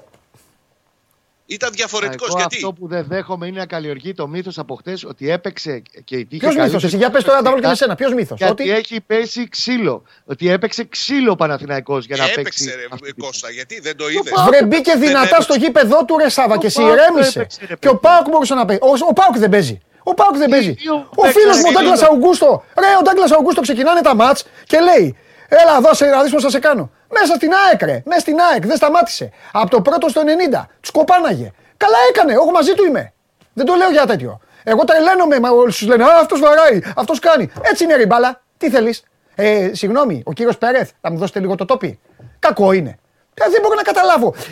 Όποιος χάνει, όποιος κάτι του έρχεται, βρίσκει μια καραμέλα. Έπαιξε ξύλο. Ναι, ξύλο, ναι. Ποδοσφαιρικό εννοώ, δεν λέω μπουκέτα. Ξύλο, ναι. Έτσι είναι οι ομάδες. Έτσι δεν μάθαμε. Την Ουρουγουάη την αποθεώνουν. Η Αργεντινή γιατί το πήρε το Μουντιάλ. Μόνο για το Μέση. Έχετε μείνει με το Μέση. Οι υπόλοιποι πίσω ράβανε κάλτσες δηλαδή. Γιατί η γυναίκα του Μέση. Να τις κάνουν δώρο. Τέλος πάντων. Δεν μπορώ. Με ανάβετε όταν ακούτε. Πάλι εγώ. Είναι θέμα. Πώς να σου το πω. Δηλαδή, εσύ περιμένεις ότι ο Παναθηναϊκός θα πάει την Δευτέρα και. Αμέ! Μπράβο! Τέλειο παράδειγμα. Τέλειο. Αν ο Παναθηναϊκός πάει στο αγαπημένο σου γήπεδο. Ναι. Και έχει όρεξη να παίξει μονόπολη, δεν θα τη βγάλει καθαρή. Εκτός πια άμα γίνει κανένα μαγικό, κάνει μια στραβοκλωτσιά. Δηλαδή, έτσι είναι αυτά τα παιχνίδια, Σάβα μου. Έτσι είναι. Έτσι είναι, Σάβα, αυτά τα παιχνίδια. Κάτσε ρε Σάβα. Τον ΠΑΟΚ δεν τον έχουν αντιμετωπίσει τόσες φορές έτσι. Δεν πάει ο ΠΑΟΚ. Και τι, το ισχύει, συμβαίνει. Ωραία, τι θες να κάνει ο αντίπαλος, ρε Σάβα. Τι θες να κάνει ο αντίπαλος. Να πει, εσείς ο Κωνσταντέλιας. Έχουν εξετρελαθεί όλοι μαζί σου. Έλα, βάλε μας έναν γκολ. Δεν είναι αυτό ποδόσφαιρο, ρε Σάβα. Πολύ ξύλο έφαγε ο Κωνσταντέλιας. Θα φάει, γιατί έτσι θα. Μα έτσι θα πάει να παίξει μπαλάρα, ρε φίλε, στην Bundesliga, ξέρω εγώ, στο Premier που πάει. Έτσι είναι. Το θέμα είναι να μην του κάνουν αυτό που πήγε και του έκανε ο. Ποιος του το έκανε, ρε Κώστα, που πήγε να του σακατέψει. Ο Σάρλια. Αυτά είναι ψευτομαγκές. Αυτά είναι ψευτομαγκές. Εκεί κανονικά του λες του Σάρλια, σηκώ φύγε από το γήπεδο. Αυτά εγώ κακίζω, όχι τα υπόλοιπα. Μα όλοι τα κάνουν. Αυτό κακίζω. Όλοι τα κάνουν. Για... Μα όλοι τα κάνουν. Βρε, ο ΠΑΟΚ είχε στην ομάδα Β 35 χρονών και το έκανε σε ένα παιδάκι με τον Ολυμπιακό. Μην τρελαίνεσαι. Όλοι το κάνουν. Και ο Βαγιανίδης ψυχούλα πάντως εκεί, Σάβα. Και ήρθε από πίσω και του πάτησε τον Αστράγαλο. Ο Ζίβκοβιτς ψυχούλα και κάρτα δεν έβγαλε ο διαιτητής. Άστο τώρα, μην τρελαίνεσαι. Προηγούμενα ο Βαγιανίδης τι έκανε στο Ζίβκοβιτς. Το ίδιο πράγμα το έκανε. Ακριβώς το ίδιο πράγμα έκανε. Πήρε την καρτούλα του και πάει ο Σέρβος με τη φαλτσέτα και του πατάει τον Αστράγαλο. Ένα φαλτσέτα. Έβγαλε φαλτσέτα τώρα ο Σίβκοβιτς. Δηλαδή σε αυτά που είδαμε ο Σίβκοβιτς. Και ο Βαγιανίδης ταλέντο είναι, ψυχούλα είναι και αυτό. Και αυτό ταλέντο είναι. Και είναι από τους καλύτερους παίκτες στην Ελλάδα αυτή τη στιγμή. Ήταν από τους καλύτερους παίκτες του Παναθηναϊκού στα παιχνίδια που είδα τις τελευταίες ημέρες ο Βαγιανίδης. Πάρα πολύ καλός. Και μπράβο. Έκανε το λάθος την Τούμπα το παιδί, μπράβο. Καμία σημασία δεν έχει, Κώστα. Πάρα πολύ καλός είναι ο Βαγιανίδης. Βεβαίως. Πάρα πολύ καλό. Και εννοείται. Αλλά εντάξει, εκεί δεν είδα όμως ευαισθησία όταν άλλος του πάτησε Αστράγαλο. Φίλε. Μόνο. Και ο Κωνσταντέλιας, αυτό που λέει Παντελής, μπάλα παίζουμε, παιδιά. Θα τη φάνε κιόλας. Ναι, θα τη φάνε. Το άλλο πάταγε τον Αστράγαλο και έβγαινε τον Αχίλιο, τον είναι στο χέρι και τον πήγαινε για το σπίτι του. Έξω θα μένε και ο Κακομοίρης ο Βαγιανίδης. Μην τρελνόμαστε λίγο, παιδιά. Μπάλα παίξανε χτες και είχε πόλικο ποδοσφαιρικό ξύλο και από τους δύο. Έτσι, μην τρελνόμαστε και μην φτιάχνουμε μύθους ότι ο Παναθηναϊκός πήγε να πάρει την πρόκριση με το ξύλο. Πήγε να την πάρει και με τις αρχές του και με μεγαλύτερη δύναμη. Ναι, συμφωνώ. Συμφωνώ. Πάω πήρε δίκαια την πρόκριση, προχωράμε. Συμφωνώ. Συμφωνώ σε όλα. Συμφωνώ σε αυτό που λέει ο Κώστας. Συμφωνώ. Απλά είχε την ατυχία να πέσει, κύριε Τζιομπάνογλου, σε έναν προπονητή που αυτά δεν περνάνε. Αυτό. Και μιλες εσύ γιατί στην ομάδα Β. Ποιος είναι προπονητής στην ομάδα Β του ΠΑΟΚ? Ο Παύλο Γκαρσία. Ευχαριστώ πολύ. Δεν έχουμε να πούμε τίποτα άλλο να συζητήσουμε για ποδόσφαιρο. Γιατί το λες έτσι? Μα το λέω έτσι γιατί δεν μπορώ να ακούω να παραπονιέσαι εσύ, να παραπονιέσαι και να μου λες για ποδοσφαιρικό ξύλο. Έκανε καριέρας στην Ατλέτικο Μαδρίτης τώρα. Γιατί είπα εγώ. Καλά έκανε. Για άντε ρώτα τον λοιπόν τον Παύλο Γκαρσία στην Ατλέτικο Μαδρίτης πώς παίζεται το ποδόσφαιρο στην Ισπανία. Να σας ρωτήσω κάτι. Τα Σάββατα δεν βλέπετε μπάλα. Πάτε με τα παιδιά. Καλά κάνετε. Καλά κάνετε. Να βλέπετε λίγο. Δείτε λίγο Μπράιτον Watford. Δες κάτι. Δες ρε Σάββα. Ρε Σάββα θα με τρελάνεις. Όλη την Ευρώπη γράφουμε. Όλο το Σαββατοκύριακο. Άστο. Λοιπόν, εντάξει. Είστε τέτοιο. Είστε φοβεροί. Μπορώ να μιλάω μαζί σας όλο το βράδυ. Το απολαμβάνω. Πάμε όμως. Πάμε στο μετά για να σας αφήσω. Λοιπόν, Σάββα μου αγαπημένε. Με ποιον παίζει τώρα ο φίλος Μορασβάν? Πες το. Με το Λεβαδιακό. Να τα μας. Θυμάσαι τι έχω πει. Έλα, 3 μάτς με τον Παναθηναϊκό εύκολα. Μετά είναι η Λιβαδιά. Λέγε, θα κάνει αλλαγές. Περίμενε, ακόμη προπόνηση δεν έχουν κάνει καλά. Εντάξει, θα κάνει, γιατί δεν θα έχει τον Ντάγκλας Αουγκούστο που είναι τιμωρημένο. Σίγουρα πάει. Μία. Τι χάσαμε την κάρτα, δεν θα παίξουμε. Χάσαμε το ταμείο. Λοιπόν, θα βρούμε άλλο. Ρε, σωστό. Θα παίξουμε του Όφη κανέναν. Κοίτα να μπει ο Όφη. Να μπει ο Όφη και να βγεις εδώ Όφη και να λες. Ναι, Όφη το έκανε. Να μπει ο Λεβαδιακός και να έρθεις εδώ, Όφη πάει αλλού. Να έρθει ο Λεβαδιακός και να βγεις εδώ και να μας λες. Ο Λεβαδιακός έπαιξε ξύλο. Οι άνθρωποι που παλεύουν να σωθούν, θα τους βάλεις χέρι. Το Λεβαδιακό το περιμένω. να παίξει ο ψηλό. Γιατί παίζει για την επιβίωση. Ο άλλος δηλαδή που κουβάλαγε ένα 2-0 στην κεφάλα, χθες έπρεπε να μπει μέσα. Με τη βρόχα στο γήπεδο και όλα αυτά και να πει εντάξει, παιδιά. Να μπει να παίξει το ποδόσφαιρο, ναι. Εντάξει. Εντάξει, Σάβα μου. Έπαιξε και ποδόσφαιρο. Τώρα... έπαιξε. Το τηλέφωνο του κυρίου Γιοβάνοβιτς στο Σάβα Τζιουμπάνογλου. Εγώ πρώτα απ' όλα δεν νομίζω να ήταν οδηγία του Γιοβάνοβιτς αυτό. Λοιπόν. Ο Γιοβάνοβιτς είναι ήρεμος άνθρωπος. Το βλέπεις στον πάγκο. Πάμε. Λοιπόν. Δεν είναι τη διαφορά στους πάγκους και στο επίπεδο και χθες. Κώστα μου, για σένα. Εγώ είμαι μαζί σου. Τώρα μου έθιξε. Τώρα θέλω να πω κάτι άλλο υπέρ του Λουτσέσκου. Μου κάνει φοβερή πάσα ο Γουλής, όχι για τον Γιοβάνοβιτς. Ο Γιοβάνοβιτς είναι gentleman. Μην το κολλήσετε οι Παναθηναϊκοί ότι γίνεται στο Ηλεοφόρο. Μου έκανε πάσα ο Γουλής. Γίνεται στο γήπεδο της ΑΕΚ, γίνεται στο Καραϊσκάκης, γίνεται στη Λιβαδιά, γίνεται στον Άρη και αυτά. Θέλω να σας πω κάτι.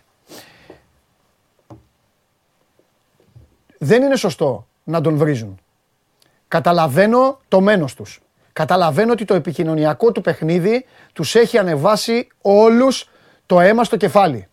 Δεν είναι σωστό όμως να σηκώνονται από τους πάγκους, μέλη του team, οτιδήποτε και αυτά, και να τον βρίζουν και να το βλέπουν όλοι.